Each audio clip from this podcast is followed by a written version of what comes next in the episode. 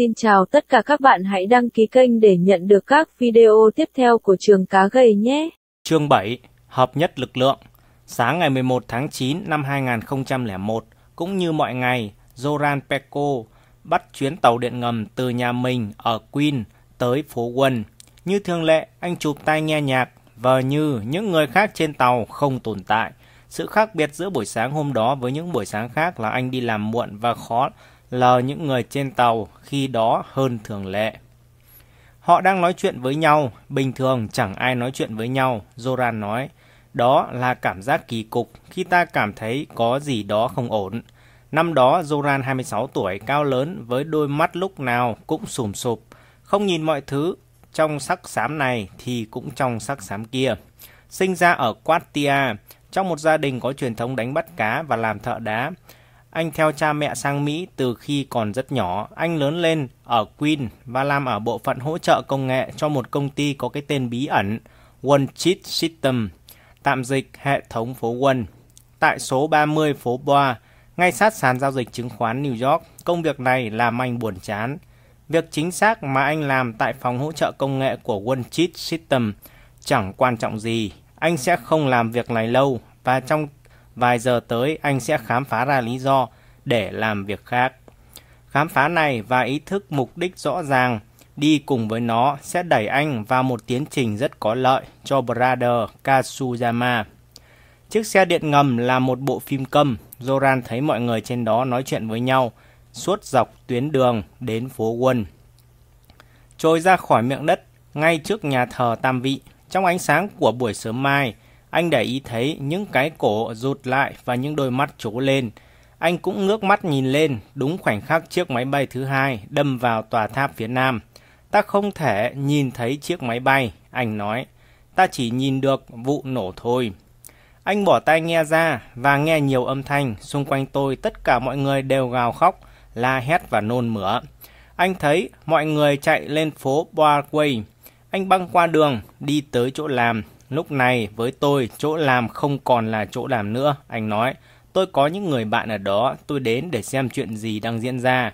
Ngoài cửa trước, anh thấy người phụ nữ xinh đẹp với điếu thuốc lá mà anh luôn nhìn thấy mỗi khi đi vào tòa nhà. Ông biết đấy, một cô nàng nóng bỏng của tòa nhà. Cô ta vừa hút thuốc vừa khóc. Anh lên lầu kiểm tra tình hình những người bạn của mình và gọi cho những người bạn từ thời thơ ấu hiện đang làm việc trên phố Quân hoặc loanh quanh đó. Một người trong bọn làm việc ở tòa tháp đôi. Tòa nào thì Zoran không nhớ nữa. Hai người khác làm việc ở các tòa nhà lân cận, anh gọi cho họ và họ đồng ý lấy văn phòng anh làm điểm gặp mặt. Khi người bạn ở tòa tháp đôi của anh đến, anh ta kể trên đường rút ra, anh ta nghe thấy tiếng những thi thể rớt xuống đất. Nhóm 5 người bạn bắt đầu lên kế hoạch tháo chạy. Họ bàn chiến lược, Zoran ủng hộ việc đi bộ ra, ngược lên phố Broadway. Những người khác thì lại chọn xe điện ngầm, dân chủ thắng thôi. Zoran nói và họ quay trở xuống ga phố Quân. Hóa ra không phải chỉ mình họ mới có ý tưởng này. Đám đông ở đó buộc họ phải tách ra. Ba người bị nhồi vào một xe, khi Zoran và một người khác bị đẩy vào xe khác. Đó đúng thật là một đám đông hỗn độn. Zoran kể, chứ không phải đám đông đi tàu điện ngầm như ngày thường. Có đủ mặt dân phố quân. Anh chàng từ sàn giao dịch chứng khoán trong bộ com lê màu mè. Những người mà ta chưa bao giờ nhìn thấy ở đó. Chiếc xe lắc lư ra khỏi ga và đi vào đường hầm tối đen, rồi khựng lại. Đó là lúc tai tôi đặt lại, Zoran nói, giống như khi bơi dưới nước. Đường hầm đầy khói, Zoran không biết chuyện gì đã xảy ra, tại sao tai anh lại đặt lại, tại sao đường hầm lại đầy khói, nhưng anh để ý thấy một anh chàng đang cố mở cửa và anh phải la lớn để anh ta dừng lại. Ai cho anh quyền? Tay này hét lại với Zoran. Có khói, Zoran hét lên. Hít đi rồi chết, đơn giản thế thôi. Cửa vẫn đóng kín, nhưng chiếc xe vẫn cứng đầu và lắc lư. Chiếc xe chở những người bạn của anh thì yên ả, mọi người quỳ xuống và cầu nguyện. Người bán vé xuất hiện và thông báo xe phải quay trở lại ga phố Quân trước nỗi lo lắng chung của mọi người. Người lái đi từ toa trước sang toa sau làm tất cả những gì cần thiết để chiếc xe có thể đi sang phần đường không dành cho mình trong đường ngầm và quay trở lại chỗ khởi hành. Nhưng mọi chuyện không dừng lại ở đó, chỉ có hai toa xe đầu được đi vào sân ga. Những người đang ở chỗ mà giờ là phía đuôi, đi thành hàng qua các toa để tới được chỗ ra. Đó là khi Zoran để ý thấy ông già kia, người hàng xóm của anh trong đám đông đang cố xếp thành hàng ra khỏi xe. Ông ấy chống gậy, Zoran nói, ông ấy mặc bộ com lê cũ. Người ông đã ốm và nhỏ hơn, lên bộ com lê không còn vừa nữa. Tôi nhớ lúc đó mình đã nghĩ có lẽ mình lên che chắn để ông ấy không bị xô lấn. Vì vậy tôi giữ ông ấy đi trước mình, tôi cảm thấy mình phải có trách nhiệm với ông ấy. Vừa dẫn đường cho ông già nọ, anh vừa từ từ tìm đường trở lên các bậc thềm của ga tàu điện ngầm và lên phố quân, rồi tất cả tối đen. Chúng tôi lên đến mặt phố quân và tôi phải cố lắm mới nhận ra đó là mặt phố, Zoran nói. Rồi tôi mất dấu ông già, từ lúc đó tôi chú ý tới mọi thứ xung quanh mình. Lúc này anh không thể nhìn thấy gì, nhưng có thể nghe thấy tiếng mọi người la hét bên này, bên này. Anh nghe ai đó hét lên, anh và người bạn đi chung chuyến xe điện ngầm, đi theo tiếng nói, bước vào chỗ mà hóa ra là tòa nhà American Express. Phải mãi cho đến khi vào bên trong, được một phút Zoran mới nhận ra nó. Thứ đập vào mắt anh là một người phụ nữ mang bầu ngồi bệt dưới sàn, lưng dựa vào tường. Anh tiến đến chỗ chị, kiểm tra để đảm bảo chị ta chưa sắp sinh, rồi đưa cho chị ta chiếc điện thoại vẫn còn hoạt động của mình. Bầu không khí tối đen bên ngoài bắt đầu lấy lại sắc. Chẳng hiểu vì sao mọi thứ lại có tông màu be như thế. Anh nhớ lại, bây giờ thì anh có thể thấy ít nhiều họ đang ở đâu và xác định được phương hướng. Một viên cảnh sát ở bên trong tòa nhà nói các bạn cần ở nguyên đây. Zoran chộp lấy bạn mình và bỏ đi. Họ đi về phía đông bắc cho đến khi đến chỗ mấy khu căn hộ ở The Lower East Side. Có các dự án ở đó, Zoran nói, và mọi người xuất hiện những cốc nước, điện thoại không dây để giúp đỡ. Đó là lúc tôi bắt đầu khóc. Cuối cùng họ đi đến đại lộ FDA và tiếp tục đi về phía Bắc. Có lẽ đấy mới là cảm giác kỳ cục nhất trong cả buổi sáng hôm ấy. Cuộc quốc bộ dọc đại lộ FDA, họ chỉ có một mình, con đường tĩnh lặng suốt khoảng thời gian dài đến kinh ngạc. Người duy nhất mà họ gặp là một tay cảnh sát chưa mặc xong cảnh phục, đang rú máy qua họ trên chiếc xe máy phóng về hướng thảm họa. Sau đó, giấy tờ bắt đầu dập dờn bay xuống. Zolan có thể đọc được địa chỉ của Trung tâm Thương mại Thế giới trên những tờ giấy đó. Roland thấy phấn khích với tất cả những gì mình vừa kinh qua, không hẳn đúng. Khi kể lại câu chuyện anh đã nói ở một mức độ nào đó, tôi cảm thấy có lỗi khi kể chuyện này ra. Đúng hơn là không có một khoảnh khắc nào anh cảm thấy không biết phải làm gì tiếp theo. Anh đã bị kéo vào một kiểu nhận thức mới, mối quan tâm đến những người xung quanh mình và anh thích cảm giác đó. Những phản ứng đó khiến anh ngạc nhiên quan sát bản thân mình. Tôi thấy lạ là mình không suy sụp. Anh nói tôi không dùng nó để biện minh cho bất cứ chuyện gì. Điều mà câu chuyện đó nói với tôi là tôi không sợ những tình huống kiểu này. Tôi thích ở trong một tình huống kịch tính. Anh thậm chí còn có thể chỉ ra khoảnh khắc anh nhận ra mình phù hợp với khủng hoảng hơn so với mình tưởng. Đó là khi tôi nhận ra tôi bắt đầu quan tâm đến người khác. Anh nói, hai ngày sau đó anh quay trở lại làm việc, nhưng anh đã bị tống ra khỏi con đường sự nghiệp lờ mờ để sang một con đường khác sáng rõ hơn.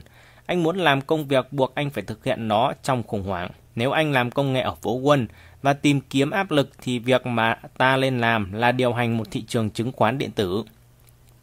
Đến đầu năm 2006, đó chính là việc mà Zoran làm. Ở Ladat, họ để tôi ngồi trước bốn chiếc máy tính với những cái nút có năng lực phá hỏng mọi thứ. Anh nói, đó là công việc tuyệt vời nhất thế giới. Mỗi ngày là một trận tranh cúp Super Bowl. Giá trị của những gì ta làm mang lại cảm giác phấn khích cực độ. Rất khó để nói cảm giác đặc biệt mà công việc này mang lại với một người không phải là dân công nghệ. Nhưng chắc chắn là có tồn tại một thứ cảm xúc đối với nó. Nói thế này, Zoran nói, nếu làm hỏng cái gì tôi sẽ xuất hiện trên báo. Tôi là người duy nhất có thể làm hỏng nó. Và nếu nó hỏng, tôi là người duy nhất có thể sửa nó. Hẳn nhiên, anh đã phải học ra trò.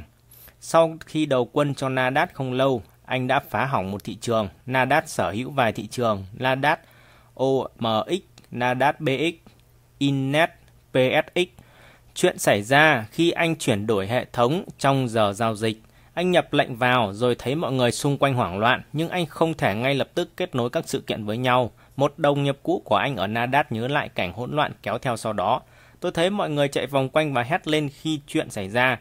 Zoran, ngước mắt nhìn thị trường chứng khoán trên màn hình máy tính của mình. Nó đang chết cứng. Phải mất vài giây anh mới nhận ra thứ mà anh đang xử lý đáng lẽ không có bất kỳ mối liên hệ nào với thị trường trong thời gian thực. Nhưng chẳng hiểu làm thế nào anh đã đóng cửa toàn bộ thị trường của mình. Phải mất thêm vài giây nữa anh mới biết đích xác mình đã làm việc đó như thế nào. Sau đó anh khắc phục và thị trường giao dịch trở lại. Từ khi bắt đầu cho đến khi kết thúc cuộc khủng hoảng đó kéo dài 22 giây. Trong suốt thời gian đó mọi giao dịch đã bị ngừng lại. Tôi ngồi đó mà nghĩ, mình tiêu rồi. Zoran kể. CTO, giám đốc công nghệ đã cứu tôi. Ông ấy bảo, làm sao mà ta có thể loại bỏ một tay mắc lỗi, nhưng biết chặn lỗi rồi, sửa nó kia chứ. Tuy nhiên biến cố này có ảnh hưởng lớn tới anh, tôi tự nhủ làm sao để mình không bao giờ lặp lại chuyện này nữa. Zoran nói, tôi bắt đầu nhảy vào tìm kiếm các cách kiểm soát những hệ thống phức hợp có quy mô lớn. Tôi trở thành người nghiền ngẫm tính phức hợp, được định nghĩa như thứ gì đó mà ta không thể đoán trước. Làm sao để ta có được sự ổn định trong một hệ thống mà về bản chất là không thể dự đoán được? Anh đọc mọi thứ có thể tìm thấy về chủ đề này. Một trong những cuốn sách yêu thích nhất của anh là cuốn Complexity, tạm dịch là phức hợp, của Mitchell Wardrop. Bài báo mà anh thích phát tán nhất là cách các hệ thống phức hợp đổ bể. Đó là một bản tóm tắt gồm 18 điểm của Richard Cook, hiện đang là giáo sư về sự an toàn của hệ thống chăm sóc sức khỏe ở Thụy Điển. Điểm 6. Thảm họa luôn lúp trong góc. Mọi người thường nghĩ rằng phức hợp là trạng thái cấp cao của sự phức tạp. Zoran nói, không phải vậy. Chiếc chìa khóa xe đơn giản, chiếc xe thì phức tạp, một chiếc xe đang lưu thông thì phức hợp. Thị trường chứng khoán có một hệ thống phức hợp, có định nghĩa cho rằng hệ thống phức hợp là lời mà nói như Zoran, thứ vớ vẩn sẽ hỏng, và ta chẳng thể làm gì để khắc phục. Người làm công việc đảm bảo thứ vớ vẩn không hỏng sẽ gặp phải hai kiểu rủi ro nghề nghiệp. Rủi ro thứ đỗ hỏng trong tầm kiểm soát của anh ta và rủi ro thứ đỗ hỏng vượt quá khả năng kiểm soát của anh ta. Zoran tiếp tục điều hành một thị trường của Nadat cuối cùng công ty trao cho anh các thị trường lớn hơn để quản lý và rủi ro quản lý chúng cũng tăng theo. Đến cuối năm 2011, anh trở thành người giám sát mọi hoạt động quản lý thị trường của Nadat. Chức danh của anh là giám đốc vận hành toàn cầu. Suốt 6 năm làm việc ở đây, anh đã dành phần lớn thời gian gia tăng thêm tính phức hợp ở các thị trường này vì những lý do mà không phải lúc nào anh cũng hiểu hết. Những người làm kinh doanh quyết định thực hiện thay đổi nào đó và nhiệm vụ của anh là triển khai. Kiểu lệnh chỉ đăng là thứ đầu tiên làm tôi muốn phát điên. Jordan nói về kiểu lệnh được thiết kế với mục đích chỉ thực hiện nếu nhà giao dịch nhận được hoa hồng từ sàn giao dịch. Mục đích của lệnh chỉ đăng là cái quái gì vậy? Hãng muốn anh xử lý những lệnh được các khách hàng lớn nhất, các hãng giao dịch cao tầng thực hiện trên thị trường của hãng, đồng thời giữ cho thị trường này hoạt động an toàn và ổn định. Cứ như thế, đội trực trên đường pit được yêu cầu phải lột chiếc xe đua sao cho gọn, vứt bỏ khung ghế và làm tất cả những gì có thể để chiếc xe chạy nhanh hơn, đồng thời phải làm giảm nguy cơ lái xe thiệt mạng. Chỉ có điều là trong trường hợp này, nếu tài xế mất mạng, trách nhiệm về cái chết của anh ta sẽ được gán một cách tùy tiện cho một thành viên nào đó trong đội trực, và kẻ đó chính là anh. Tình thế này khiến đội trực đường pit cảm thấy bất mãn. Mọi chuyện không đơn giản là các hãng giao dịch cao tầng đòi hỏi những thay đổi thị trường chỉ có lợi cho họ. Hành động thay đổi hệ thống thuần túy làm gia tăng rủi ro cho tất cả những người sống dựa vào nó. Thêm mã và tính năng vào một hệ thống giao dịch cũng giống như thêm lưu lượng thông trên đường cao tốc. Ta không thể dự đoán được hệ quả của việc mình làm. Tất cả những gì ta biết là ta đã làm cho tình huống trở nên khó hiểu. Không ai lại đi cố kiểm soát cái mà mình không biết, Zoran nói. Mà những gì họ không biết thì ngày càng nhiều. Anh tự thấy mình là người giỏi xoay sở trong khủng hoảng, nhưng anh không nhìn thấy được mục đích của việc tạo ra các cuộc khủng hoảng. Để anh có thể thể hiện được sự điều luyện của mình, anh cũng không phù hợp với việc quản lý một nhóm người điều khiển thị trường, mà anh chỉ thích tự mình điều khiển một thị trường. Anh không có khiếu với mấy trò chính trị doanh nghiệp. Mỗi ngày, anh lại kém mặn mà với công việc của mình đi một chút. Cho đến tháng 3 năm 2012, anh bị sa thải. Đó là khi anh nhận được cuộc gọi của Don Bloman. Don muốn anh vận hành thị trường cho IEX. Tôi sẽ không thuyết phục anh ngay bây giờ đâu, chủ yếu là vì chúng tôi chưa có tiền. Và chúng tôi thậm chí còn không biết sẽ làm gì, Don nói, nhưng có thể sau này tôi sẽ thuyết phục anh. Don biết Zoran là nạn nhân của một trận chiến chính trị văn phòng, thêm nữa anh chàng này có lẽ là người vận hành sàn giao dịch giỏi nhất mà anh biết. Anh ta có mọi phẩm chất, Đôn nói. Đĩnh đạc, ngay cả khi gặp áp lực, khả năng hiểu một hệ thống lớn và phức tạp, có khả năng nghiền ngẫm nó, hình dung nó một cách chính xác, chuẩn đoán và dự đoán các vấn đề. Điều hơi đáng lo là các chuyên gia công nghệ hiện đang vận hành thị trường tài chính còn được kỳ vọng phải có sự can trường của một viên phi công lái thử. Nhưng đến thời điểm đôn tiếp cận Zoran, rõ ràng công chúng đầu tư đã mất niềm tin vào thị trường chứng khoán Mỹ. Kể từ sau cú sụp chớp nhoáng hồi tháng 5 năm 2010, chỉ số S&P đã tăng 65% nhưng khối lượng giao dịch lại giảm 50%, lần đầu tiên trong lịch sử. Mong muốn giao dịch của các nhà đầu tư đã không tăng theo giá thị trường. Trước cú sụp chớp nhoáng xảy ra, 67% hộ gia đình Mỹ có sở hữu cổ phiếu. Đến cuối năm 2013, con số này giảm xuống chỉ còn 52% hộ. Thị trường bò tuyệt vời sau khủng hoảng đáng chú ý ở chỗ rất nhiều người Mỹ đã chọn không tham gia vào đó. Không khó để thấy được tại sao niềm tin mà họ dành cho thị trường tài chính lại suy giảm đến vậy khi thị trường chứng khoán Mỹ trở nên khó hiểu hơn, nó cũng nhiễu động theo cách kỳ lạ hơn. Không phải chỉ có thị trường là không thể dự đoán, mà bản thân thị trường cũng vậy và sự thiếu ổn định mà nó tạo ra chẳng sớm thì muộn sẽ mở rộng tới các thị trường chứng khoán, thị trường trái phiếu, thị trường tùy chọn cổ phiếu, thị trường tiền tệ ở những nước đã học theo kết cấu của thị trường chứng khoán Mỹ. Tháng 3 năm 2012, Sanbat phải hủy buổi chào bán ra công chúng lần đầu của chính mình vì lỗi kỹ thuật. Tháng tiếp theo, sàn giao dịch chứng khoán New York hủy nhầm một lô lệnh vì một sự cố kỹ thuật. Tháng 5, Nasdaq xáo tung buổi chào bán cổ phiếu ra công chúng lần đầu của Facebook vì một số nhà đầu tư gửi lệnh mua những cổ phiếu này đã thay đổi quyết định trước khi giá được chốt. Và những chiếc máy tính của Nasdaq không thể đấu với tốc độ thay đổi quyết định nhanh hơn mà những chiếc máy tính khác cho phép nhà đầu tư thực hiện. Tháng 8 năm 2012, máy tính của hãng HFT khổng lồ Clyde Capital dở chứng và thực hiện các giao dịch trên thị trường chứng khoán khiến Clyde mất 440 triệu đô la và khơi lên một cuộc bán tháo. Tháng 11, sàn New York chịu một cú được gọi là cú dừng máy khớp lệnh và buộc phải hủy giao dịch của 216 cổ phiếu. Ba tuần sau, một nhân viên của Nasdaq nhấn nhầm vào biểu tượng trên màn hình máy tính và khiến cuộc chào bán cổ phiếu ra công chúng của một công ty tên là Whitehall Financial phải ngừng lại. Đầu tháng 1 năm 2013, Bat tuyên bố vì một lỗi máy tính không xác định nào đó từ năm 2008 đến nay, sàn đã vô tình cho phép các nhà giao dịch diễn ra một cách trái phép với mức giá xấu hơn nhiều cho nhà đầu tư so với mức giá đặt bán và đặt mua tốt nhất toàn quốc. Đây chỉ là những mẫu được lấy trong đúng một năm của cái thường được mô tả là sự cố kỹ thuật trên thị trường chứng khoán mới tự động của Mỹ. Tính tổng cộng lại, 2 năm sau cú sụp chớp nhoáng, những sự cố mà thị trường chứng khoán Mỹ gặp phải đã tăng gấp đôi so với 10 năm trước đó. Đi cùng các sự cố kỹ thuật là những biến động khó lường gây hoang mang không kém trong giá cổ phiếu. Chẳng hạn tháng 4 năm 2013, giá cổ phiếu của Google rơi từ 796 đô la xuống còn 775 đô la trong 3 phần 4 giây, sau đó bật trở lại mức 793 đô la trong giây tiếp theo. Tháng 5, ngành dịch vụ công ích của Mỹ trải qua một cú sụp nhẹ, diễn ra chớp nhoáng chỉ trong vòng vài giây, giá cổ phiếu giảm 50% trước khi bật trở lại mức giá cũ.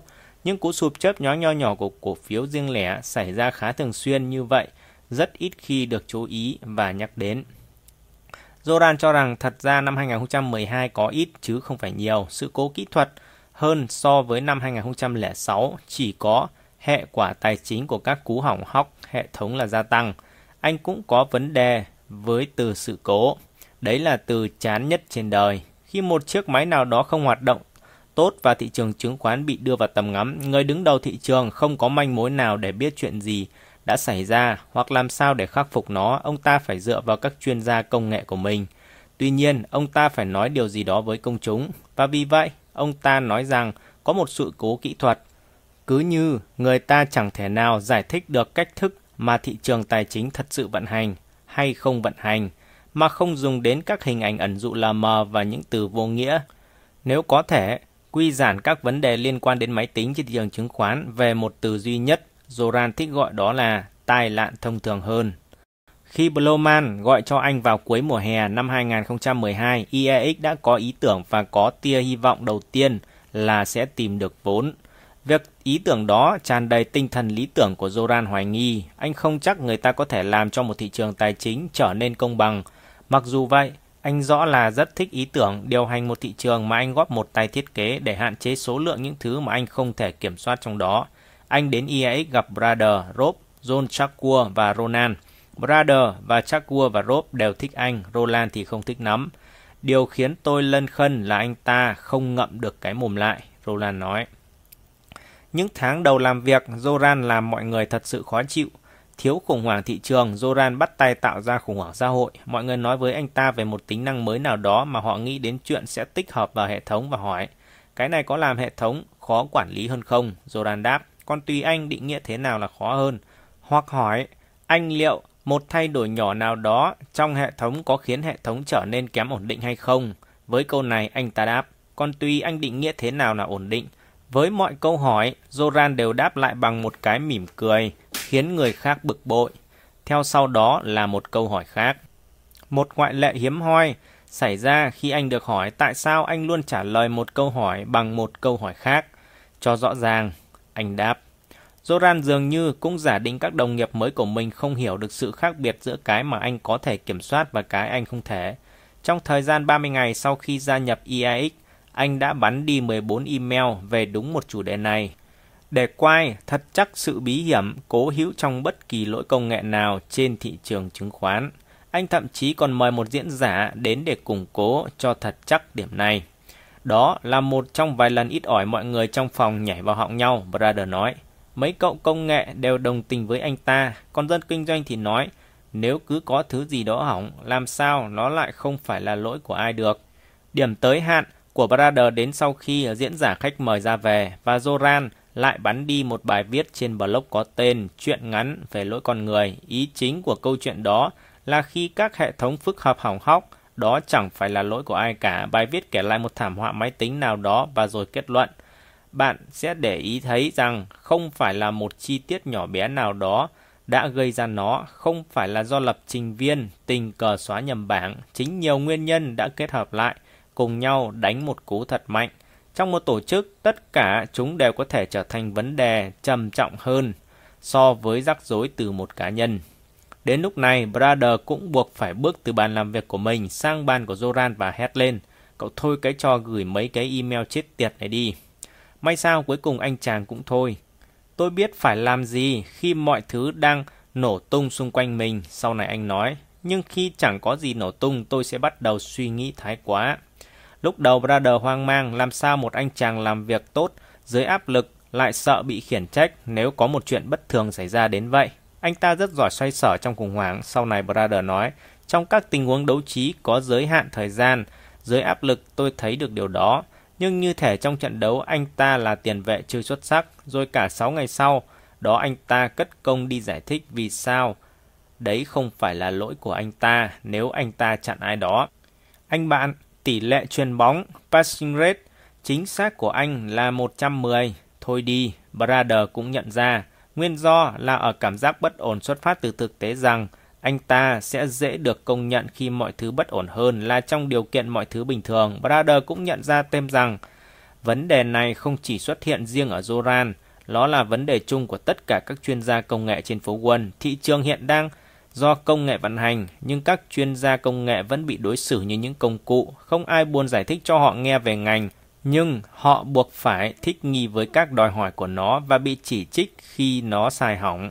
Và có lẽ đây là lý do tại sao có nhiều sai hỏng dễ thấy đến vậy, ngoại lệ các hãng giao dịch cao tầng trong đó chuyên gia công nghệ là ông Hoàng, nhưng các hãng HFT thì lại không có khách hàng, các kỹ sư nổi tiếng, những tài năng của Nadat là một ví dụ nghiêng hẳn về một thái cực trên phố quân.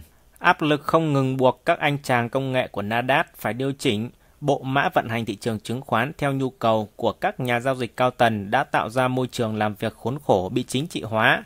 Dân kinh doanh ở Nadat áp đặt tất cả những đòi hỏi phi lý này lên các anh chàng công nghệ. Và rồi khi đòi hỏi đó làm hỏng hệ thống, họ lại quay sang trách móc các anh chàng. Tất cả các anh chàng kết cục đều có cảm giác của một con vật bị bóc lột.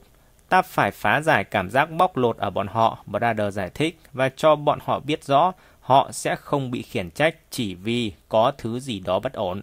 Tất cả chúng ta đều biết rằng sẽ có thứ bất ổn và đó không hẳn là lỗi của ai. Rob và John Chakua có vẻ đồng tình rằng phương pháp đúng đắn khi làm việc với các nhân viên chuyển từ Nadat là liên tục nói với họ rằng họ sẽ không bị khiển trách vì bất cứ chuyện gì xảy ra. Cho họ tham gia các cuộc họp kinh doanh để họ có thể thấy tại sao họ lại là một phần trong đó vân vân. Roland thì không có sự kiên nhẫn cho chuyện đó. Thôi nào, họ từng làm việc trong giới doanh nghiệp Mỹ, anh nói. Họ có đến từ trại tập trung đâu kia chứ. Mặt khác, đến lúc đó, ngay cả Roland cũng thấy rằng Zoran sở hữu những phẩm chất hữu ích mà ban đầu anh không nhận thấy. Người giỏi vận hành thị trường. Để được như thế, ta cần phải là kẻ đa nghi nhất thế giới, Roland nói. Và anh ta đúng là một kẻ như vậy. Anh ta nghĩ xa cả thước về những gì có thể chệch hướng. Và anh ta nghĩ đến những gì có thể xảy đến với mình nếu nó chệch hướng. Anh ta thật sự giỏi việc đó. Buổi sáng ngày 25 tháng 10 năm 2013, Zoran Peko bắt xe điện ngầm từ nhà mình ở Queen tới phố quân như mọi ngày. Giống như thường lệ anh đọc một cuốn sách hoặc một bài viết chính sách và cố gắng vờ như tất cả những người xung quanh mình không tồn tại. Sự khác biệt giữa buổi sáng hôm đó với các buổi sáng khác là anh đi sớm và có một thị trường chứng khoán để mở. Và nó không giống như bất kỳ thị trường nào anh từng vận hành, gọn gàng, trong sạch, chỉ chuyên tâm theo đuổi một mục đích duy nhất và được xây dựng hoàn toàn từ đầu bởi những con người mà anh không chỉ ngưỡng mộ mà giờ đây anh còn tin tưởng. Mỗi sáng, hệ thống đều ở trạng thái chống không. Anh nói về các máy khớp lệnh trên các sàn giao dịch nói chung. Nó không biết mình sẽ làm gì, 99% thời gian đó sẽ là những việc tương tự như những việc mà nó làm ngày hôm trước. Nhưng ngày hôm nay, điều này có lẽ không đúng vì máy khớp lệnh của IEX chưa bao giờ thật sự làm một việc gì. Zoran ngồi xuống bàn làm việc của mình trong văn phòng IEX, nhấn mạnh một vài nút và xem mã đổ xuống màn hình. Anh lôi ra một con chuột máy tính cũ đã tã rồi phát hiện ra nó đã chết ngắc từ bao giờ. Anh nhăn mặt, đó là con chuột chiến của tôi. Anh nói tất cả những thị trường mà tôi mở trong 10 năm qua đều là với con chuột này. Anh đập nó xuống bàn rồi nhận ra rằng có thể pin của nó đã hết và băn khoăn rất nhanh làm sao để thay thế nó. Vợ tôi hay nhạo tôi vì tôi không thể vận hành được chiếc lò vi sóng, nhưng lại có thể vận hành thị trường, anh nói. Anh đổi con chuột chiến của mình, lấy con khác và kiểm tra màn hình máy tính. Từng giây tích tắc trôi qua, sắp tới 9 giờ 30 sáng, thời điểm thị trường chứng khoán Mỹ mở cửa, cùng với nó là thị trường mới trong lòng nó, với mục đích thay đổi nó. Anh chờ đợi và theo dõi xem có gì bất thường không. Còn một phút nữa là 9 giờ 30 phút. Brother bước lại bàn Zoran theo sự đồng thuận của mọi người. ngay đầu tiên, Brother sẽ là người mở thị trường. Anh nhìn xuống bàn phím bối rối. Tôi sẽ làm gì đây? Anh hỏi. Chỉ cần nhấn Enter thôi, Zoran nói. Cả phòng đếm ngược những giây cuối cùng trước giờ mở cửa. 5, 4, 3, 2, 1. 6 tiếng rưỡi sau đó, thị trường đóng cửa, Zoran không biết cuối cùng ngày hôm đó cả thị trường lên hay xuống. 10 phút sau, người ta có thể thấy anh một mình bước đi trên đài tưởng niệm. 11 tháng 9 vừa đi vừa hút thuốc. Đây giống như là ngày đầu tiên của cuộc chiến chống lại cảm giác bằng lòng tự mãn vậy, anh nói. Hai tháng rưỡi sau, 16 người bao gồm các giám đốc điều hành và các trưởng nhóm giao dịch của một số hãng quản lý tài chính lớn nhất trên thị trường chứng khoán – tập hợp tại một phòng họp nằm ở tầng trên cùng của một tòa nhà chọc trời ở Manhattan. Họ bay đến đây từ khắp nơi trên nước Mỹ để nghe Brader trình bày về những gì anh biết về thị trường chứng khoán Mỹ kể từ khi IEX mở giao dịch. Từ hoạt động giao dịch, anh đã thu được thông tin mới, việc cung cấp cho những người quan tâm đến sự thật dù chỉ là cái nhìn thoáng qua về nó được coi là có phần nổi loạn. Đây là vị thế hoàn hảo để tìm hiểu toàn bộ câu chuyện. Brother nói, không giống như việc ta có thể đứng ngoài và theo dõi, ta phải vào trận thì mới thấy được nó. 16 nhà đầu tư này đang kiểm soát vụ đầu tư chứng khoán có giá trị cỡ khoảng 2,6 nghìn tỷ đô la, tức khoảng 20% thị trường Mỹ. Tổng cộng tất cả họ đã trả cho các ngân hàng lớn trên phố Wall khoảng 2,2 tỷ đô la. Trong số 11 tỷ đô la mà các ngân hàng này kiếm được mỗi năm từ tiền hoa hồng giao dịch. Không phải tất cả đều có cùng chung suy nghĩ hay tinh thần. Một vài người trong số họ có đầu tư trên IAX, tuy nhiên đa phần thì không. Một hai người giữ quan điểm hiểu biết và có vẻ chín chắn rằng Chỉ có kẻ khờ mới nghĩ rằng chủ nghĩa lý tưởng có thể gây ra bất kỳ tác động nào lên phố Wall. Một vài người thì nghĩ điều quan trọng là cần nhớ rằng công nghệ đã giúp giảm chi phí giao dịch so với cách đây vài chục năm. Vậy nên họ cứ nhắm mắt, mở trước những trò mà các trung gian phố Wall sử dụng với ý định ngăn công nghệ làm giảm các chi phí này thêm nữa. Nhưng bất kể họ có khuynh hướng như thế nào, tất cả họ chí ít đều phần nào tức giận vì suốt vài năm qua tất cả họ đã nghe những trình bày của Brader về cơ chế hoạt động bên trong của thị trường chứng khoán Mỹ. Giờ thì họ không nghĩ anh là một tay đang cố bán thứ gì đó nữa, mà coi anh như một đối tác trong một nỗ lực có lẽ viển vông nhằm khắc phục hệ thống tài chính đang ngày càng hỏng nặng. Ta biết chuyện gì đang diễn ra, nhưng ta không có lời giải thích xác đáng cho nó, một người nói. Anh ta cho chúng tôi lời giải thích đó, người thứ hai nói. Đây không phải là chuyện thực thi, đây là chuyện phong trào. Tôi mệt mỏi và chán bị phỉnh phờ rồi. Khi bước vào thị trường, tôi muốn biết nó có sạch hay không, người thứ ba bổ sung. Bỗng nhiên, tất cả thị trường lại xoay quanh thuật toán và các bộ định tuyến. Thật khó mà hiểu được chuyện này. Ta chẳng có cuốn sách nào để đọc. Ta chỉ có thể gọi cho mọi người và nói chuyện với họ. Từ dân ngân hàng, ta sẽ không thể nhận được câu trả lời trung thực cho bất kỳ câu hỏi nào. Ta nói, bầu trời có màu xanh dương, họ nói bầu trời xanh lá.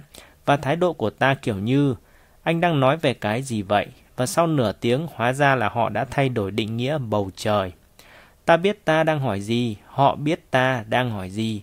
Mặc dù vậy họ không muốn trả lời. Lần đầu tiên tôi nói chuyện với Brother và anh ta nói cho tôi biết toàn bộ guồng máy đấy thật sự vận hành như thế nào. Tôi đã ngã bật ngửa. Một nhà đầu tư khác thì lại có câu hỏi về Brother. Tại sao một người lại chọn cho mình con đường khó đi hơn? Chuyện này khác hẳn với những gì ta thường thấy. Nếu nó vận hành suôn sẻ, anh ta sẽ kiếm được. Nhưng kể cả thế thì số tiền anh ta kiếm được sẽ vẫn ít hơn so với khi anh ta ở lại làm cho RBC. Tất cả 16 người đều là nam giới, hầu hết đều mặc vest với đường ly cứng trên lưng áo, trông giống như thể chúng được tạo thành bằng chiếc roi lai. Họ khác với những anh chàng làm việc ở ngân hàng trên phố Quân và khác với dân HFT, nhìn họ là thấy khả năng nhảy việc của họ thấp hơn nhiều và nhiều khả năng họ có một sự nghiệp ở một nơi nhất định hơn. Họ cũng biệt lập hơn, họ không biết rõ về nhau và trước khi Brother đề xuất họ không có bất kỳ lý do gì để tổ chức thành một lực lượng chiến đấu. Nhiều người chỉ vừa mới hạ cánh xuống New York và một số trông rõ mệt mỏi.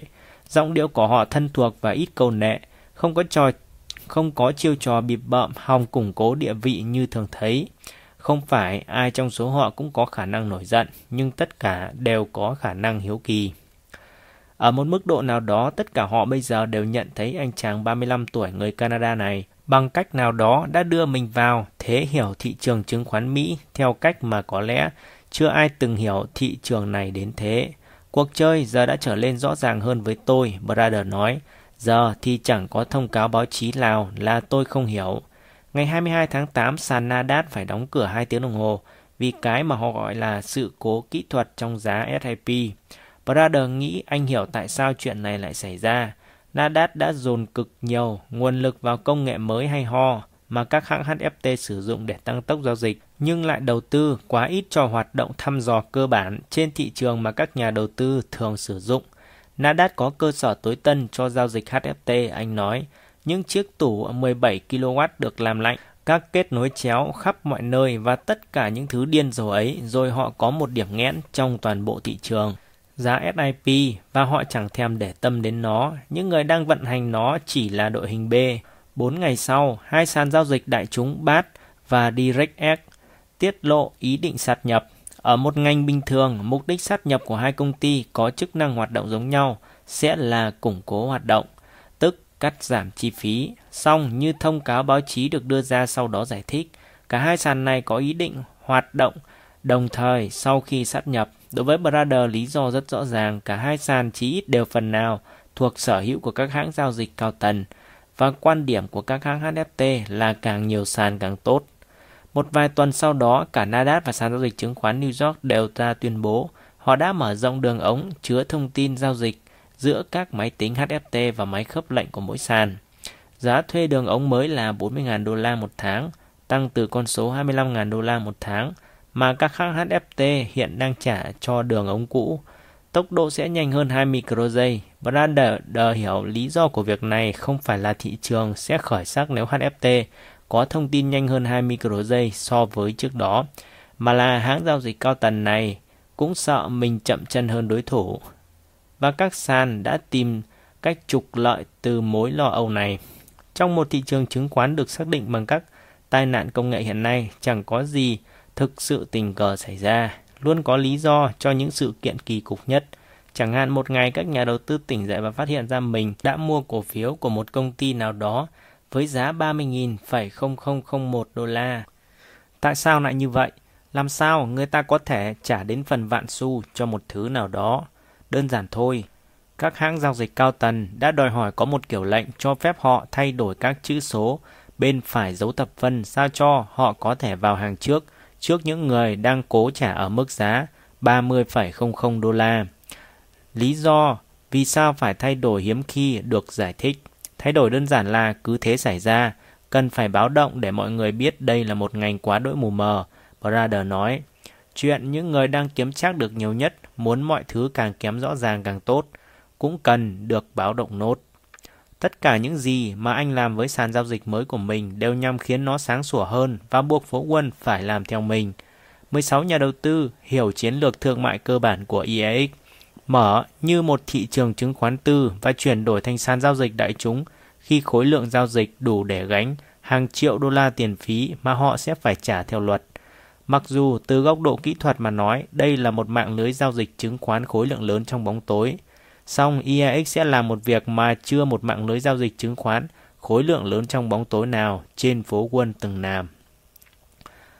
Công khai quy định của mình, các nhà đầu tư lần đầu tiên có thể thấy kiểu lệnh nào được phép thực hiện trên sàn này và liệu có bất kỳ nhà giao dịch nào có quyền tiếp cận đặc biệt không. Vì là một mạng lưới giao dịch chứng khoán khối lượng lớn trong bóng tối nên iEX cố xác lập một tiêu chuẩn minh bạch mới và có lẽ sẽ khiến những sàn giao dịch khác xấu hổ mà phải noi theo, hoặc có thể không. Tôi từng nghĩ đến chuyện một mạng lưới giao dịch chứng khoán khối lượng lớn trong bóng tối nào đó sẽ theo sau chúng tôi và công khai các quy định của mình. Lúc này, Brother mới nói với các nhà đầu tư. Chắc phải có ai đó chẳng có thứ gì để giấu. Tôi đã đoán là có 6 hoặc 7 trên tổng số 44 sàn sẽ làm thế. Nhưng không ai cả, không một ai, hiện có khoảng 45 thị trường. Trên 44 thị trường, trong số đó không ai hay biết họ giao dịch như thế nào.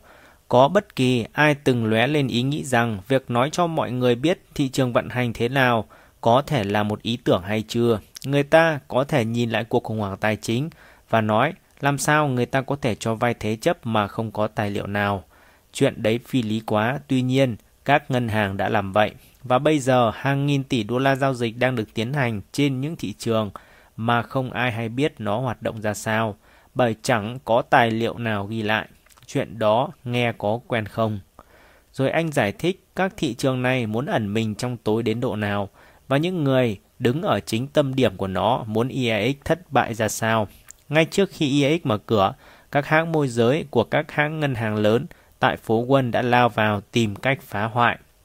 Một nhà đầu tư gọi cho Brother thông báo một đại diện của ngân hàng Mỹ vừa nói với ông, EAX thuộc sở hữu của các hãng giao dịch cao tầng. Buổi sáng đầu tiên, EAX mở cửa, giám đốc của một quỹ đầu tư có tên là ENG đã gửi một loạt email có đọc tên như thể là được một ai đó, một ngân hàng lớn phố Quân, thay mặt chị viết ra. Với việc EAX sắp mở cửa, chúng tôi yêu cầu không tiến hành giao dịch cổ phiếu nào nữa của ENG trên EAX Tôi vẫn nghi ngờ xung đột lợi ích cố hữu trong mô hình kinh doanh của họ, vì vậy tôi yêu cầu loại bỏ các giao dịch trên iex Các nhân viên của iex đã liều lĩnh đặt cược cả sự nghiệp của mình để tấn công vào các xung đột lợi ích trên thị trường chứng khoán. Họ từ chối dòng vốn dễ dàng từ các ngân hàng lớn trên phố Wall để tránh xung đột lợi ích. Và để tránh xung đột lợi ích, các nhà đầu tư hỗ trợ iex cũng tái cơ cấu hoạt động đầu tư của mình sao cho cá nhân họ không có lợi khi gửi giao dịch tới sàn, lợi nhuận từ thương vụ đầu tư của họ sẽ chảy về túi những người mà họ đang thay mặt quản lý tài chính. Các nhà đầu tư này cũng kiên quyết chỉ nắm tối đa 5% cổ phần trong sàn để tránh khả năng nắm quyền kiểm soát sàn. Trước khi IEX mở cửa, Brother đã dứt khoát từ chối lời đề nghị của ICE, những người chủ mới của sàn giao dịch chứng khoán New York khi họ đề nghị mua lại IEX với giá hàng trăm triệu đô la và bỏ qua cơ hội làm giàu nhanh chóng.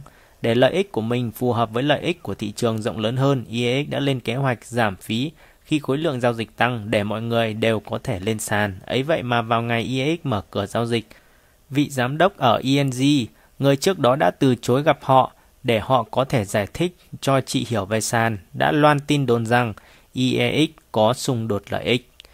Nhưng rồi những hành vi kỳ lạ đủ kiểu đã theo sau sự xuất hiện của IEX trên thị trường chứng khoán Mỹ. Roland dự một cuộc hội thảo giao dịch bí mật, vắng bóng giới truyền thông nhưng lại có nhiều nhân vật cốt cán trên phố Wall. Đây là lần đầu tiên anh được mời tham dự một sự kiện đặc biệt và anh định ngồi im. Khi anh đang ở ngoài hành lang dảo bước về phía nhà vệ sinh thì ai đó nói, anh biết không, trong đó họ đang nói về IEX đấy. Roland quay trở lại phòng hội thảo và lắng nghe phát biểu của những nhân vật đứng đầu một số sàn giao dịch chứng khoán đại chúng lớn của Mỹ đang ngồi trên hàng ghế chủ tọa. Tất cả đều đồng ý rằng IAX sẽ chỉ góp phần vào vấn đề lớn nhất trên thị trường chứng khoán Mỹ, sự phân mảnh của thị trường. Thị trường hiện đã có 13 sàn giao dịch đại chúng và 44 sàn giao dịch riêng. Ai cần thêm một sàn khác nữa? Đến lượt khán giả phát biểu ý kiến, Roland tìm được một cái mic. Xin chào, tôi là Ronan và tôi nghĩ mình đã đi tiểu không đúng lúc. Anh nói và rồi làm một bài phát biểu ngắn. Chúng tôi không như các vị. Anh kết luận, hay bất kỳ ai khác trên thị trường, chúng tôi là một lực lượng thống nhất như một. Anh nghĩ rằng mình đã điềm tĩnh và chừng mực, nhưng đám đông bằng tiêu chuẩn của mình thì cuồng lên, nói cách khác. Họ quả thật đã vỗ tay hoàn hồ. Trời ơi, tôi cứ tưởng anh chuẩn bị tung một cú đấm rồi chứ một nhân vật sau đó có nói. Các sàn giao dịch chứng khoán không thích EAX về những lý do mà ai cũng thấy rõ. Các ngân hàng lớn ở phố Wall có những lý do kém rõ ràng hơn. Nhưng khi các ngân hàng lớn càng cảm thấy Brother được các nhà đầu tư lớn coi là quan tòa phán xử hành vi trên phố Wall bao nhiêu, họ càng cẩn trọng hơn khi đối đầu với anh bấy nhiêu. Thay vì trực tiếp phản đối anh, họ thường buông ra những lời chỉ trích mà họ nói là nghe được từ các ngân hàng lớn khác. Một ông ở Deutsche Bank sẽ nói rằng một ông ở Citigroup khó chịu với việc EAX đang chỉ cho các nhà đầu tư biết cách ràng buộc làm sao để ngân hàng phải định tuyến lệnh đến EAX đại loại như vậy. Khi tôi tới thăm, tất cả họ đều thân tình, Brother nói. Điều đó làm tôi cảm thấy kế hoạch của họ là làm cho chúng tôi phải đói dã ra mà chết. Nhưng họ lại không tỏ ra là mình đang làm như vậy một ngày trước khi sàn mở cửa giao dịch. Một người ở ngân hàng Mỹ gọi cho Brother và nói, này anh bạn, mọi chuyện thế nào rồi? Tôi sẽ rất cảm kích nếu anh nói là chúng tôi ủng hộ các anh. Ngân hàng Mỹ là ngân hàng đầu tiên nhận được tài liệu cần thiết để kết nối với sàn và vào ngày mở cửa họ vẫn ì ạch chưa thiết lập kết nối. Brother từ chối giúp ngân hàng Mỹ thoát khỏi thế kẹt. Hổ thẹn là chiến thuật quan trọng mà chúng tôi phải triển khai. Anh nói, 9 tuần sau khi AX mở cửa, mọi sự đã rõ là các ngân hàng không làm theo yêu cầu của khách hàng, gửi lệnh tới sàn mới. Một vài nhà đầu tư ngồi trong phòng hôm đó đã biết điều này, số còn lại lúc này mới biết. Khi chúng tôi nói với họ rằng chúng tôi muốn định tuyến tới iex, một người kể họ nói, tại sao các ngài lại muốn vậy? Chúng tôi không thể làm thế.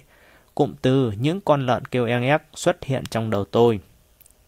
Sau 6 tuần đầu tiên kể từ khi EX chào đời, USB Ngân hàng lớn của Thụy Sĩ tình cờ tiết lộ với một nhà đầu tư lớn rằng mình không định tuyến một lệnh nào đến IEX, dù nhà đầu tư đó đã có yêu cầu rõ ràng về việc này. Giám đốc của một quỹ tương hỗ lớn khác đoán chừng khi ông yêu cầu các ngân hàng lớn định tuyến đến IEX, nhiều nhất là 10% thời gian họ mới làm theo yêu cầu của ông.